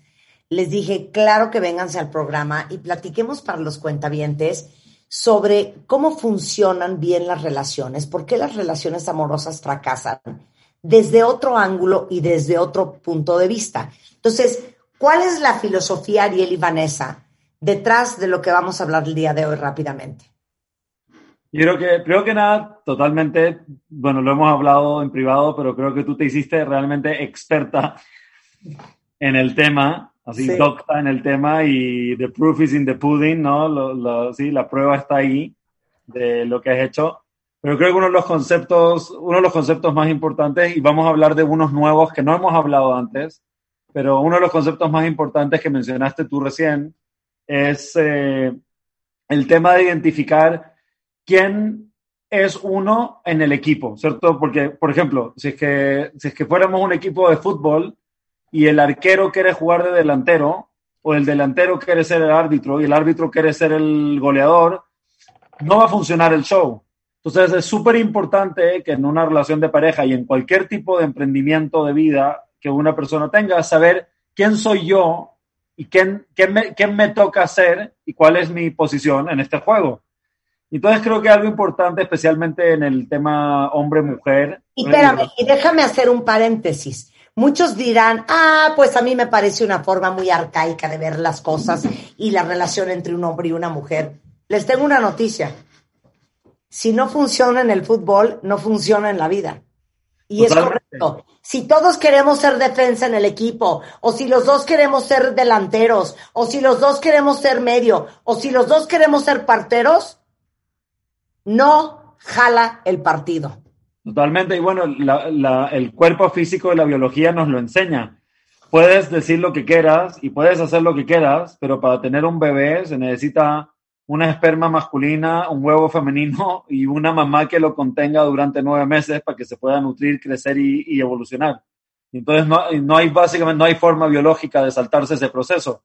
Y obviamente como sabemos que, que cierto en muchas filosofías eh, existe esta famosa frase, como es arriba, es abajo, y como es adentro, es afuera, es lo mismo. Si en el cuerpo físico nos está diciendo que para que haya vida tiene que haber un huevo un espermio masculino, un huevo femenino, y que, y que, y que el, el organismo femenino lo contenga durante nueve meses, a nivel energético, a nivel espiritual, también nos está diciendo algo. Nos está diciendo que cada quien tiene roles que no nos podemos saltar o que no podemos obviar porque algo no va a funcionar.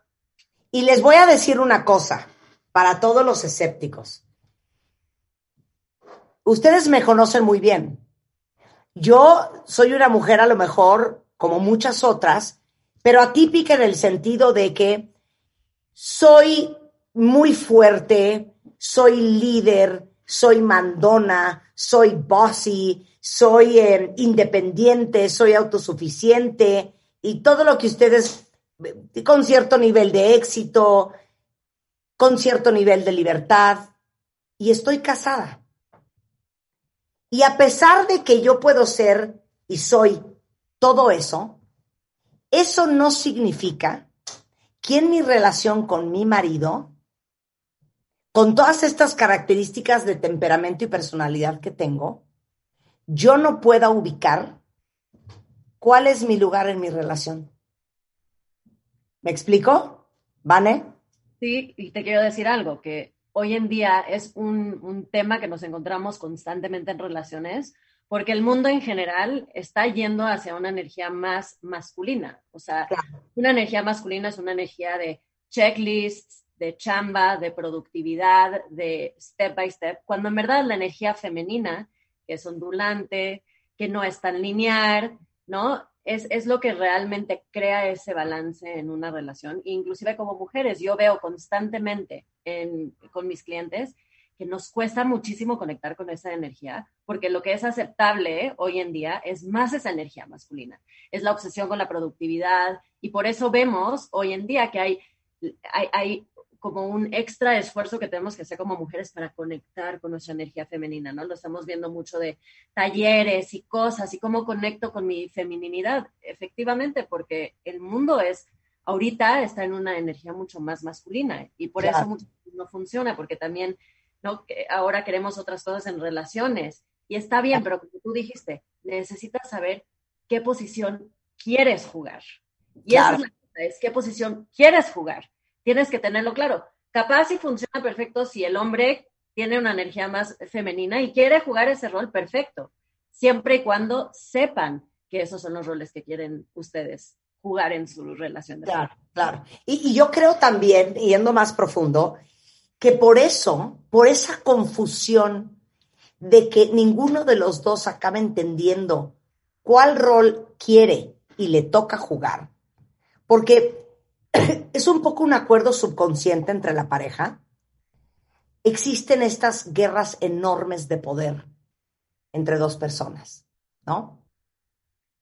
full 100% tiene que ver con eso, de que hoy en día, como tenemos esta, esta como dirección de lograr, ¿no? Mucho de logro, de hacer y no de estar, ¿no? Entonces se crea esta cosa, estoy haciendo, ¿quién hace más? No sé si los que nos están escuchando se relacionan con esto, que mantienen una bitácora inconsciente de, pero yo hice los platos, entonces a él le toca sacar la basura y yo estuve con los niños tanto tiempo y entonces le toca a mi pareja hacer esto, porque estamos obs- obsesionados con hacer y no con estar, y por eso estamos todo el tiempo, ¿no? Pegándonos eh, en estas luchas de poder. 100%. ¿Por qué dirías tú, los dos, Ariel, por qué fracasa una relación amorosa desde el punto de, vista de las leyes espirituales de la relación? Yo creo que lo primero, primero, primero, cuando uno piensa en una relación de pareja y una relación de compromiso y una relación de amor y de entrega, es que tiene que nacer y uno tiene que cuestionar y observar desde dónde estoy viviendo esta relación.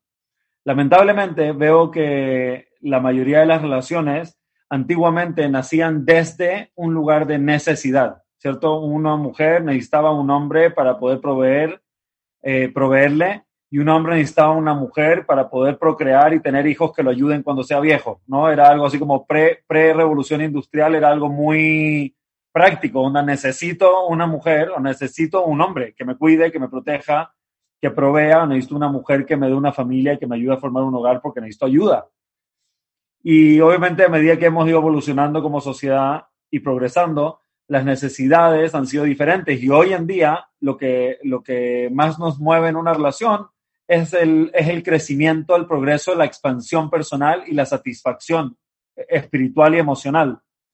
Y para esa relación, ese tipo de relación de amor y compromiso y felicidad, que no es utilitaria pre-revolución industrial o en la época de las cavernas, sino que es algo realmente psicoemocional y espiritual, creo que todo nace eh, de preguntarse desde a dónde quiero construir una relación y cuál es el lugar desde a dónde uno necesita crear una relación para que el lugar al, al que voy a llegar con esa relación sea el apropiado, es desde el amor propio. Porque la mayoría de las personas inicia una relación desde la necesidad de ser valorado o desde la necesidad de ser apreciado o desde la necesidad de ser validado, pero si es que parto desde esas necesidades que son carencias o vacíos emocionales, ¿qué voy a traer? Una relación con vacíos emocionales. Claro. Y el libro empieza con la primera regla, eh, y ahora sí que abran su corazón y, y tratemos todos de entender este concepto. Y nos lo explican Vane y Ariel. Los hombres son canales para la luz y las mujeres son vasijas para la luz. Me trastorna el concepto. Explica. Sí, la energía justo de una mujer no es lineal. Si tú vas con tu pareja que es hombre o tiene energía masculina más fuerte y le dices un problema, ¿qué es lo primero que te va a decir? Una solución. El problema. Claro. ¿Tú qué quieres que te escucha, que te diga sí, mi amor? No, inmediatamente te va a tratar de solucionar el problema porque es su energía, su energía es lineal, su energía, por eso los hombres también tienen la capacidad de, de poner cosas en compartimentos, ¿no? Llego de trabajo y puedo dejar el trabajo y entrar en otra cosa, ¿no? Y tengo mis, y las mujeres... Bueno, el sexo es el mejor ejemplo. A El ver. sexo, por ejemplo, un hombre puede estar mega estresado con mil cosas en la cabeza, pero en dos segundos puede reenfocar su energía en el sexo y todo cool. Una Sí. mujer tiene mil cosas en la cabeza, olvídate de que te dé un beso. claro, claro. Y claro, la mujer físicamente manifiesta la energía, manifiesta este bebé dentro de ella, manifiesta con el dinero del hombre, ¿no? Es, es la verdad, o sea, ¿quién es la que crea el hogar? La mujer. ¿Quién es la que, inclusive a nivel energético, se dice que la mujer es la que determina la dirección en la que va a ir su, su pareja? Eh, en qué, qué tan grande va a ser su capacidad de ser canal, es qué tan grande voy a poder yo manifestar lo que me va a entregar él en esta relación. Eso, espera, eso es lo A más que, que el hombre, lo que realmente en la inteligencia, cierto, el ejemplo que, no me acuerdo si es el ejemplo que da en el libro, pero es el ejemplo que siempre dábamos en las clases de, de reglas espirituales juntos, es que el hombre representa el sol y la mujer representa la luna, ¿cierto? El sol siempre está brillando y la luna refleja ese brillo de noche. Entonces, ¿qué es lo que realmente le da satisfacción a un hombre en una relación de pareja? Es ser el proveedor. Es la, es la posición donde se siente tranquilo, es la posición donde se siente contento, es la posición donde se siente feliz, es la posición la donde se, se siente Valioso. empoderado, Valioso. valioso. Versus la mujer, ¿en qué lugar se siente valiosa, empoderada, valorada? Es en, el, en este receptor sagrado al cual le quiero dar, ¿no? Es cierto, lo mejor que uno le puede hacer a una mujer es decir, me siento afortunado de poder darte, ya sea dinero, ya sea placer en la cama, ya sea poder escucharte y contenerte emocionalmente, lo que sea que sea de lo que estemos hablando, el placer más grande para un hombre es poder darle placer, satisfacción, sustento, abundancia, eh, amor, escucha, contención o lo que sea a su mujer, porque es como se siente como hombre. Y una mujer es cuando el hombre le da sintiéndose afortunado de tener la oportunidad de poder darle, ¿no? Y entonces, esta situación es, eh, es eh, para, que esta situación se pueda dar, el que da tiene que haber trabajado su, sus, sus vacíos y sus carencias, porque si no, ¿qué llega el hombre? Llega el hombre eh, necesitado como un perrito callejero, ¿no? Recién atropellado, que necesita amor, necesita validación, como un niño chico.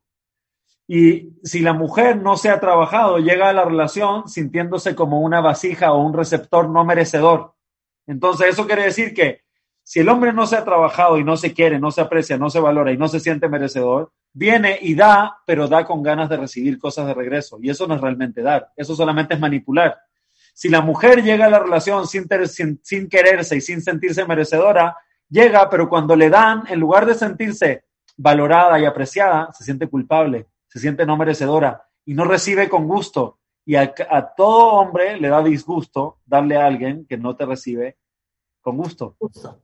Entonces, estas, estas, por eso cuando dijiste, ¿qué sería lo primero, primero, primero para mí? Todo comienza con amor propio y con aceptación del uno mismo. Si uno no se quiere, entrar a una relación de cariño, si uno no se ama, entrar a una relación amorosa, es realmente ridículo. Porque como tú lo dijiste en una plática que diste el año pasado, creo, hace dos años, dijiste, que cuando uno no se ama, cuando uno no se quiere, cuando uno no se siente merecedor y entras a una relación de pareja, lamentablemente, generalmente acabamos saliendo con nuestro proceso más que con nuestra pareja de verdad. Y aparte, me, me trauma lo que acabas de decir, porque una mujer, y siento que vamos a tener que hacer esto en dos partes, pero cuando una mujer no se siente merecedora, cuando una mujer no, no se siente con el valor y la importancia como para que le den y como para que la cuiden y como para que la atiendan y la protejan, no lo va a recibir y se convierte en un círculo vicioso. Porque entonces el rechazo subconsciente que va a recibir el hombre provoca que el hombre, en vez de que se vuelva en una máquina de hacer y de dar y de proveer, inspirado, motivado, con ganas, que se sienta agradecido y admirado, se empieza a desinflar. Y entonces Totalmente. vuelve como una profecía autocumplida y se vuelve un círculo vicioso. Pero qué interesante que lo que es socialmente aceptado para una mujer es ser sacrificada, ¿cierto? Si nosotros lo vemos, que es una buena mamá o una buena esposa, es una persona, una mujer sacrificada que se pone al final, la última que come, la que nunca se echa un masaje, la que nunca pide nada y nunca se queja. Entonces, hay desde chicas nos enseñan este concepto de anularnos y estamos muy desconectadas de lo que necesitamos y sumamente desconectadas de la capacidad de verbalizar eso que necesitamos. Y eso es uno de los más grandes problemas en una relación y por qué fallan. Y es de ambos, ¿no? Pero creo que para la mujer es algo mucho más latente, es que no sabemos ni siquiera lo que queremos recibir. Entonces, ¿cómo le voy a pedir a mi pareja qué es lo que necesito y quiero de él si yo no, no lo sé? Peor aún, no solo si no sabes, incluso si sí sabes lo que quieres, pero no te sientes merecedora, esa contradicción es tan cañona, es como literal decirle al taxi, llévame a la casa y llévame al, aer- al- al aeropuerto al mismo tiempo. Eso no va a ir a ninguna parte. Sí, claro. Ahora, hay un ejemplo en el libro, a ver si te acuerdas, eh, tuvo eh, Ariel o Vanessa, que habla de la historia del anillo de compromiso. ¿Te acuerdas de esa historia? No, por favor, recuérdame. Híjole, es que no me acuerdo bien cómo va, pero es una joya. De que, Ah, pero no está en el libro, una historia que era una historia que yo siempre te contaba yo a ti. ah, ok, entonces era Sí. tuya. A ver, échala, Sí. échala. Porque esto es un ejemplo perfecto. Es que, ok, entonces, una de las cosas que, que siempre hablamos, y creo que tú las aprendiste muy, muy bien, y sí, creo que eres un gran exponente de si en algún momento, no sé si compartes con los cuentavientes y con el mundo de forma plenamente abierta y vulnerable acerca de tu proceso y tu relación, pero creo que eres un ejemplo de Harvard Business Review con respecto a este tema, la verdad. Eh, el, el objetivo del- de, la, de la mujer en el proceso de amarse, quererse, aceptarse y sentirse merecedora, y al mismo tiempo trabajarse de ser un ser egoísta a ser un ser altruista, es aprender a recibir, a pedir y a exigir, pero con la intención de ayudar a su pareja. Entonces, te pido, te jodo y te exijo, no porque yo quiero, pero porque te quiero. Y entonces el ejemplo que siempre damos es, diferente la tipa que tiene la expectativa desde un lugar eh, egoísta, desde un lugar eh, de autoservicio, eh, que quiere el gran anillo de diamantes de miles y miles y miles de dólares, versus la tipa que ve a su marido, ve a su pareja, le ve el potencial que tiene, ve que necesita que lo empujen para poder expandirse a cumplir ese potencial y lo jode y le pide el anillo de diamante de 50 mil dólares, no, como, no porque ella lo quiere, no porque ella lo necesita, no porque le va a llenar un vacío, no porque le va a llenar un miedo, no porque necesita la validación, porque entiende que su trabajo es poder ser ese GPS que le, que le dicta la dirección a su pareja y lo empuja hacia el lugar donde él va a estar feliz con su expansión. Y entonces es diferente pedir y exigir porque yo quiero y soy egoísta que exigir porque te quiero. Entonces. Y, y también yo diría, es exigir y pedir porque quieres que tu pareja se dé cuenta que es mucho más capaz de lo que él cree. Totalmente. Y eso aplica en todo, ¿no? Es diferente la que jode al marido para que esté con los hijos porque a ella le da flojera estar con los hijos versus la que no tiene ningún problema en encargarse de todo porque ya se trabajó y, le, y, lo, y lo jode o lo inspira, lo motiva, le exige que esté con los hijos porque sabe que le va a traer felicidad a él, crecimiento y nutrición y contención a los hijos. Entonces, es, dife- es diferente. Entonces, sí, te- el tema, y por eso es tan importante trabajarse. A mí cuando alguien me pregunta, ¿cierto? ¿Qué, qué es lo más importante para relaciones de pareja? Le digo, lo más importante de relaciones de pareja es la relación contigo mismo. Please, quiérete un poco y siéntete un poco merecedor. Porque si no, o vas a traer a cualquier pelotudo o vas a traer gente cool y los vas a convertir en unos pelotudos. Claro, claro. Y, y les voy a decir otra cosa. Yo estoy, o sea, what I know for sure, de lo que estoy 100% segura, es que parte de este desconecte que hay hoy en día entre hombres y mujeres y sus roles es porque los hombres centran gran parte de su valía, como decías al principio, en lo capaces que se sienten, en todo sentido. Los hombres son, para mí, eh, natural performers, ¿no? Eh, les gusta saber que pueden, les gusta saber que resuelven, les gusta saber que pueden hacer, que pueden lograr, que pueden proveer. Y creo que esta lucha que existe porque no conocemos bien nuestro lugar, le ha quitado mucho esa posibilidad a los hombres. Y como las mujeres cada vez somos más masculinas en nuestra forma y en la vida y en cómo operamos el día a día, el mensaje constante que estamos mandándole a los hombres es, no te necesito, no me sirves, no me eres suficiente, no puedes, yo puedo más. Y hemos reído horas en este programa porque muchas padecemos de eso, ¿no? De que mandamos al marido o al novio a cambiar un foco, a hacer una reservación de un restaurante y no han pasado ni dos minutos cuando le decimos, a ver, dame el teléfono, yo lo hago. A ver, trae acá, yo cambio el foco, ¿no? Entonces el mensaje constante que estamos mandando es, no eres suficiente. Y los hombres, porque es como, dile a tus hijos que son lo que quieres que sean, o dile a tu pareja que es lo que quieres que sea, se vuelve una, una profecía autocumplida y se vuelven no suficientes. ¿Agree?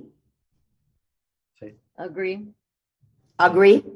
Pero Regresando de... ¿Eh? hay un aspecto un poquito de que a veces lo que los hombres están trayendo, lo que están canalizando, como que también no está muy bien enfocado y eso también nos ha hecho a nosotras un poquito como que protegernos en, ese, en esa forma, ¿no? Que también su energía está bastante eh, ex- expandida en diferentes lugares, no están enfocados en la relación, no están enfocados en que voy a traer mi energía en la relación y crea mucho dolor también para la mujer que lleva años y años de ver este tipo de, de, ¿no? de patrones generacionales, especialmente en países latinos, en todos.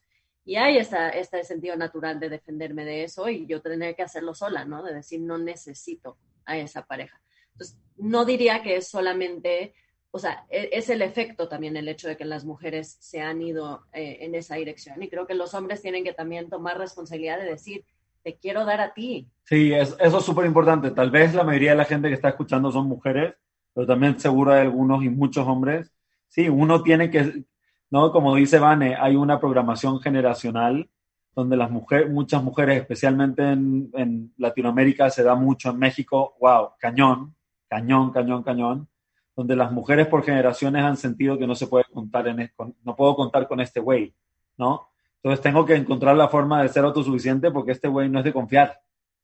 No sé hasta cuándo va a estar, no sé qué, o sea, no sé qué onda. Entonces también es- uno como hombre tiene que, ¿cierto?, Eh, ayudar a, la, a su pareja, a su mujer, a superar eso, decirle, hey, estoy aquí. Claro. Y no solamente estoy aquí, estoy aquí para quedarme y estoy aquí porque quiero darte a ti. Y sí, claro que hay otros cuatro mil millones de mujeres en el mundo, pero a mí no me importa.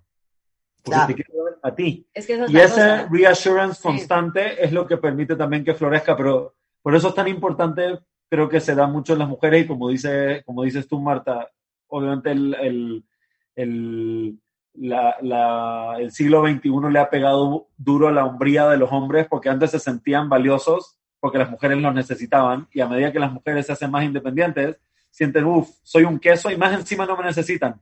Pero Claro. eso es bueno, porque los hace ir a su siguiente nivel, Sí. que es no solo voy a hacer whatever porque me necesitas, es no, tengo que dar de verdad lo mejor de mí. Y eso, Claro. y eso es tan difícil hoy en día, las relaciones, porque lo que se espera de la relación ya no es solamente que me proveen, ya ni siquiera eso es, es que me amen, es que crezcamos juntos. Claro. ¿no? Dice. Carter, en el momento en el que yo acepto que una relación está aquí para hacerme más consciente y no solo más feliz, entonces la relación tiene el chance de cambiarme, de transformarme, de alinearme con lo que realmente quiero. Y creo que eso es lo que esta nueva generación está atravesando, esta transición entre relaciones, meh, que bueno, nos amamos, ahí vamos, y luego eventualmente no funciona. Ah, somos ya personas que quieren crecer, que quieren algo más, y eso requiere como ese, e- ese step up, ¿no? Para cada uno de nosotros. Entonces, sí, las mujeres nos tenemos que convertir en vasijas más fuertes, más claras, pero los hombres se tienen que convertir en canales mejores también. Y, Claro. y mentalidad de inversionista. A ver, regresa con ese concepto y vamos Creo con que- la regla 2 también. Un hombre no puede ser la fuente de la felicidad de una mujer. Regresando del corte. Síguenos en Spotify. Y escucha todos nuestros playlists. Y contenidos. Búscanos como Marta de Baile. Estamos en una conversación súper interesante, basada en un libro que yo creo que es uno de los libros favoritos que he leído. Y se los he recomendado mucho. Las leyes espirituales de las relaciones, en español, o las reglas espirituales de las relaciones, y en inglés se llama The Spiritual Rules of Engagement. Y estamos hablando con Ariel Grunwald, que se acuerdan que era nuestro maestro de Kabbalah, y su esposa, Vanessa Grunwald, que de hecho dan un curso, hacen un coaching justamente sobre las relaciones. Y estamos hablando de estas reglas espirituales de las relaciones. Ya hablamos de eh, la explicación de cómo los hombres son canales de luz y las mujeres son vasijas para la luz. Y antes del corte, Ariel, ibas a hablar sobre que los hombres hoy tienen que verse como inversionistas. Y explique ese concepto. Ok, entonces, el, creo que era con respecto a lo que dijiste, el- la razón por la cual empezamos a dar el curso de Relationships, así le pusimos, Relationships, como relaciones reales, es porque para nosotros nuestro proceso de relación no fue como una, un, paseo en el parque. O sea, ha sido un proceso de trabajo, han habido, han habido terremotos, han habido tsunamis, han habido incendios, ha pasado de todo y, y, y algo que nos ha mantenido es que teníamos claro que queríamos lo mismo y lo queríamos juntos. Y entonces mi, mi idea y nuestra idea, Vane, que da, que da coaching de crianza, se dio cuenta de que casi todos sus clientes lo busca, la buscan para hablar de crianza, pero siempre terminan hablando de relaciones. Porque el verdadero problema en la familia no es cómo hacerle con mi hijo de tres años o cómo hacerle con mi hijo de cinco años. Al final, la, el, el, la fuente principal de, lo, de, los conflictos venía porque no estaba de acuerdo el piloto y el copiloto. No sabían para dónde iban, no sabían de dónde venían, no sabían en qué creen, no sabían qué quieren, no sabían qué dicen, cuál es su mensaje, cuál es su visión, cuál es su deseo, cuál es su nada. Entonces, por eso empezó también a dar eh, coaching de parejas y armamos ese curso juntos de relationships para ver cómo pasar este proceso, cómo ponerse de acuerdo con el copiloto de tu vida para poder hacer esta chamba bien hecha. Claro. Este mindset de inversión eh, lo pensé porque cuando estuviste en Vallarta, estábamos, estábamos platicando después del corte, cuando terminó el programa, dijimos, no es suficiente cumplir todas las reglas, no es suficiente met meterle ganas, no es suficiente trabajar en ti, también es importante ver si el lugar o la persona en la que elijo invertir toda esa energía y toda esa, toda esa, toda esa chamba es el lugar correcto, ¿no? Y dimos el ejemplo, dijimos, si construyéramos este hotel estábamos en un hotel hermoso de la playa en Puerto Vallarta, en, eh, en la Marquesa, ¿no? Pues no va a jalar. ¿Quién va a invertir 500 millones de dólares en hacer un resort espectacular en la Marquesa?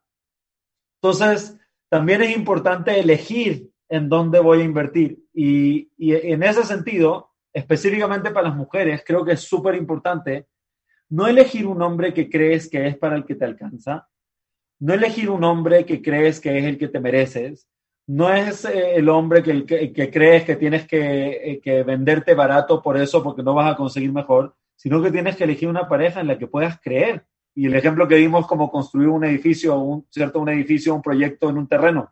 Tengo que ver el terreno y decir, wow, creo en esta cuestión. Creo que si invierto en esta tierra, si invierto energía en esta tierra, se puede hacer algo increíble. Entonces, y esa creencia es súper importante y también para, para, lo, para, los hombres, creo que es súper importante creer que la mujer que estoy eligiendo en mi vida está alineada a lo que yo quiero. ¿Puedo, ¿Puedo, decir algo? Porque sí, algo muy interesante es que por miedo, como tú sabes diciendo, Marta, este, este constante sentido de supervivencia en el que vivimos, nos hace querer diversificar nuestras inversiones, entre comillas, y eso pasa mucho en relaciones, que te da miedo realmente poner todas tus cartas en la mesa para tu relación y empiezas a sacar energía de otros lugares, ¿no? Ya no estás invirtiendo 100% en, este, en esta empresa que se llama tu relación. Estás invirtiendo también un poquito en otra persona que aprueba, ¿no? Y te dice tal cosa, estoy eh, sacando energía de Instagram y cuántos likes tengo, estoy sacando energía de, ¿no? De diferentes cosas. ¿Y eso qué pasa? Que entonces le quita esa energía, ese dinero, esos, esos recursos que estás invirtiendo en esta empresa que se llama tu relación. Y por eso es súper importante pensarlo así. Esta es una empresa. Y si yo quiero que me regrese esta empresa, que me dé un retorno de bienestar cañón, de felicidad, de crecimiento, de paz, le tengo que invertir. Y si no estoy dispuesto o dispuesta a invertirle todo, pues hay que reevaluar, ¿no? Si yo tengo una empresa y no estoy dispuesta de, de, realmente dar todo de mí por esta empresa, ¿qué estoy haciendo con esa empresa? Y paréntesis, ese es el error más grande de la gente que no se quiere, deciden abrir empresas o proyectos de vida llamados relaciones con gente que no está dispuesta a entrarle con todo. Entonces acaban entrándole con socios que le entran a medias, que le meten poquito, que... Y obviamente no va a jalar porque al, al mediano o largo plazo a nadie le gusta estar en una sociedad 50 y 50 con alguien que no, que no entra a chambear, que no invierte, que no se va a michas con los gastos o las pérdidas cuando hay, si es que hay, que no le mete galleta cuando hay que meterle a la par. 100%. Entonces, ¿verdad? ese proceso de selección es tan importante. Hola, oye, oye, es más, pregúntense eso. Si su relación fuera la empresa y su pareja fuera el socio, ¿ya lo hubieran corrido? ¿Ya hubieran, ya hubieran disuelto la sociedad? ¿Ya le hubieran metido una demanda para sacarlo? Porque al final la relación es una empresa. Y los socios o traen y le meten su todo o la empresa truena.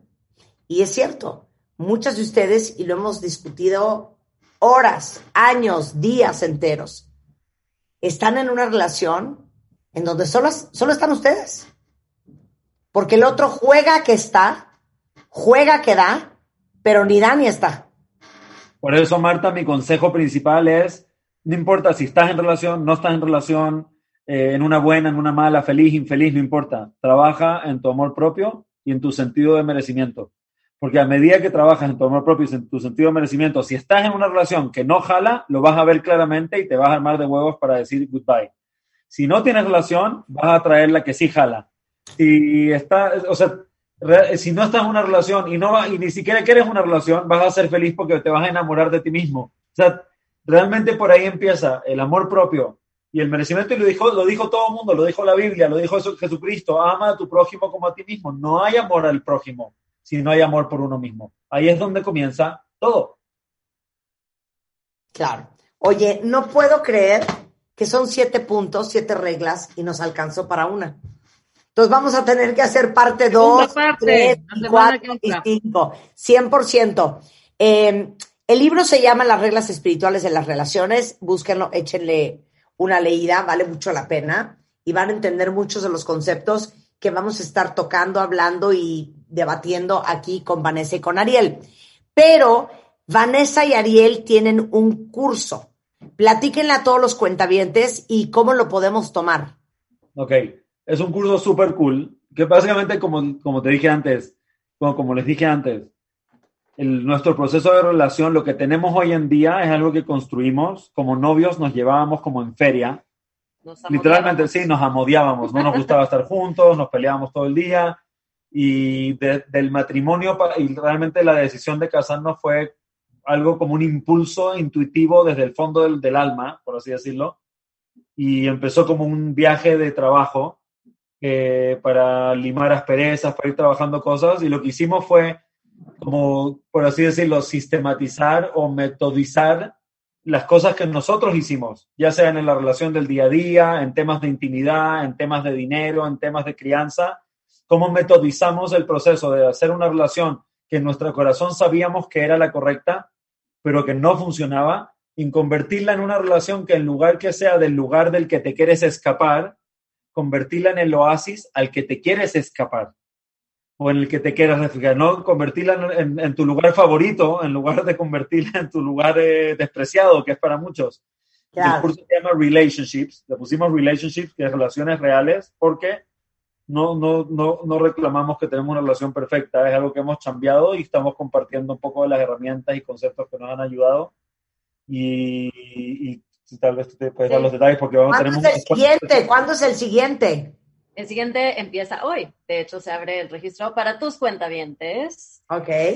Y sí, es una, es una experiencia súper linda donde los acompañamos en el proceso de trabajarse, de conocerse, de amarse, de sentar las bases, de comunicarse, de en verdad tener la conciencia que los va a llevar hacia una relación. Yo, yo, siempre lo que le pedía así a Dios, al universo cuando era chica es, yo quiero una relación que entre más viejitos seamos, más nos amamos. Porque yo veía que era lo opuesto, ¿no? Eh, empezaba bien y en el momento que te casabas, en el momento que empezabas algo a largo plazo, desde ese momento se empezaba a hacer peor. Decía, no, no quiero eso. en verdad, para mí, lo que hemos hecho, las herramientas espirituales que, que hemos buscado, la gente con la cual hemos trabajado como coaches, como guías, también nos han retroalimentado todas estas herramientas que les vamos a compartir a ustedes. Em, y lo pueden encontrar en mi página, que es crianzaconsciente.com.mx. Y em, para tus cuentavientes les queremos también dar un descuento especial para el curso del 15% de descuento eh, con el código MDB15, Marta de Baile. Y, y vamos a ponerle Marta Rocks, pero le pusimos MDB. Sí, vamos a ponerle Marta Rocks, pero, pero... Por si se quieren, se quieren registrar. En verdad es algo que hacemos de corazón, de, con toda la intención de compartir todo lo que hemos aprendido en el Qué cosa más bonita. Entonces, métanse a crianzaconsciente.com. Ahí está toda la información. Ah, crianzaconsciente.com.mx y ponen el código MDB y les van a dar su descuento. Bueno, inscríbanse en este momento. Les mando un beso a los dos. Es Aliel Grunwald y eh, Vanessa, que es Vanessa, Vane Grunwald también en Instagram, en Facebook, etcétera, etcétera. Nos vemos en la parte 2. Nos vemos. Y 3 y 4, mismo. Love you. Bye. Con esto nos vamos, cuentavientes. De regreso el lunes, pasen un lindísimo fin de semana. Suscríbete a Marta de Baile en YouTube. No te pierdas los de Baile Minutos, de Baile Talks y conoce más de Marta de Baile y nuestros especialistas. Marta de Baile. Everywhere. Everywhere.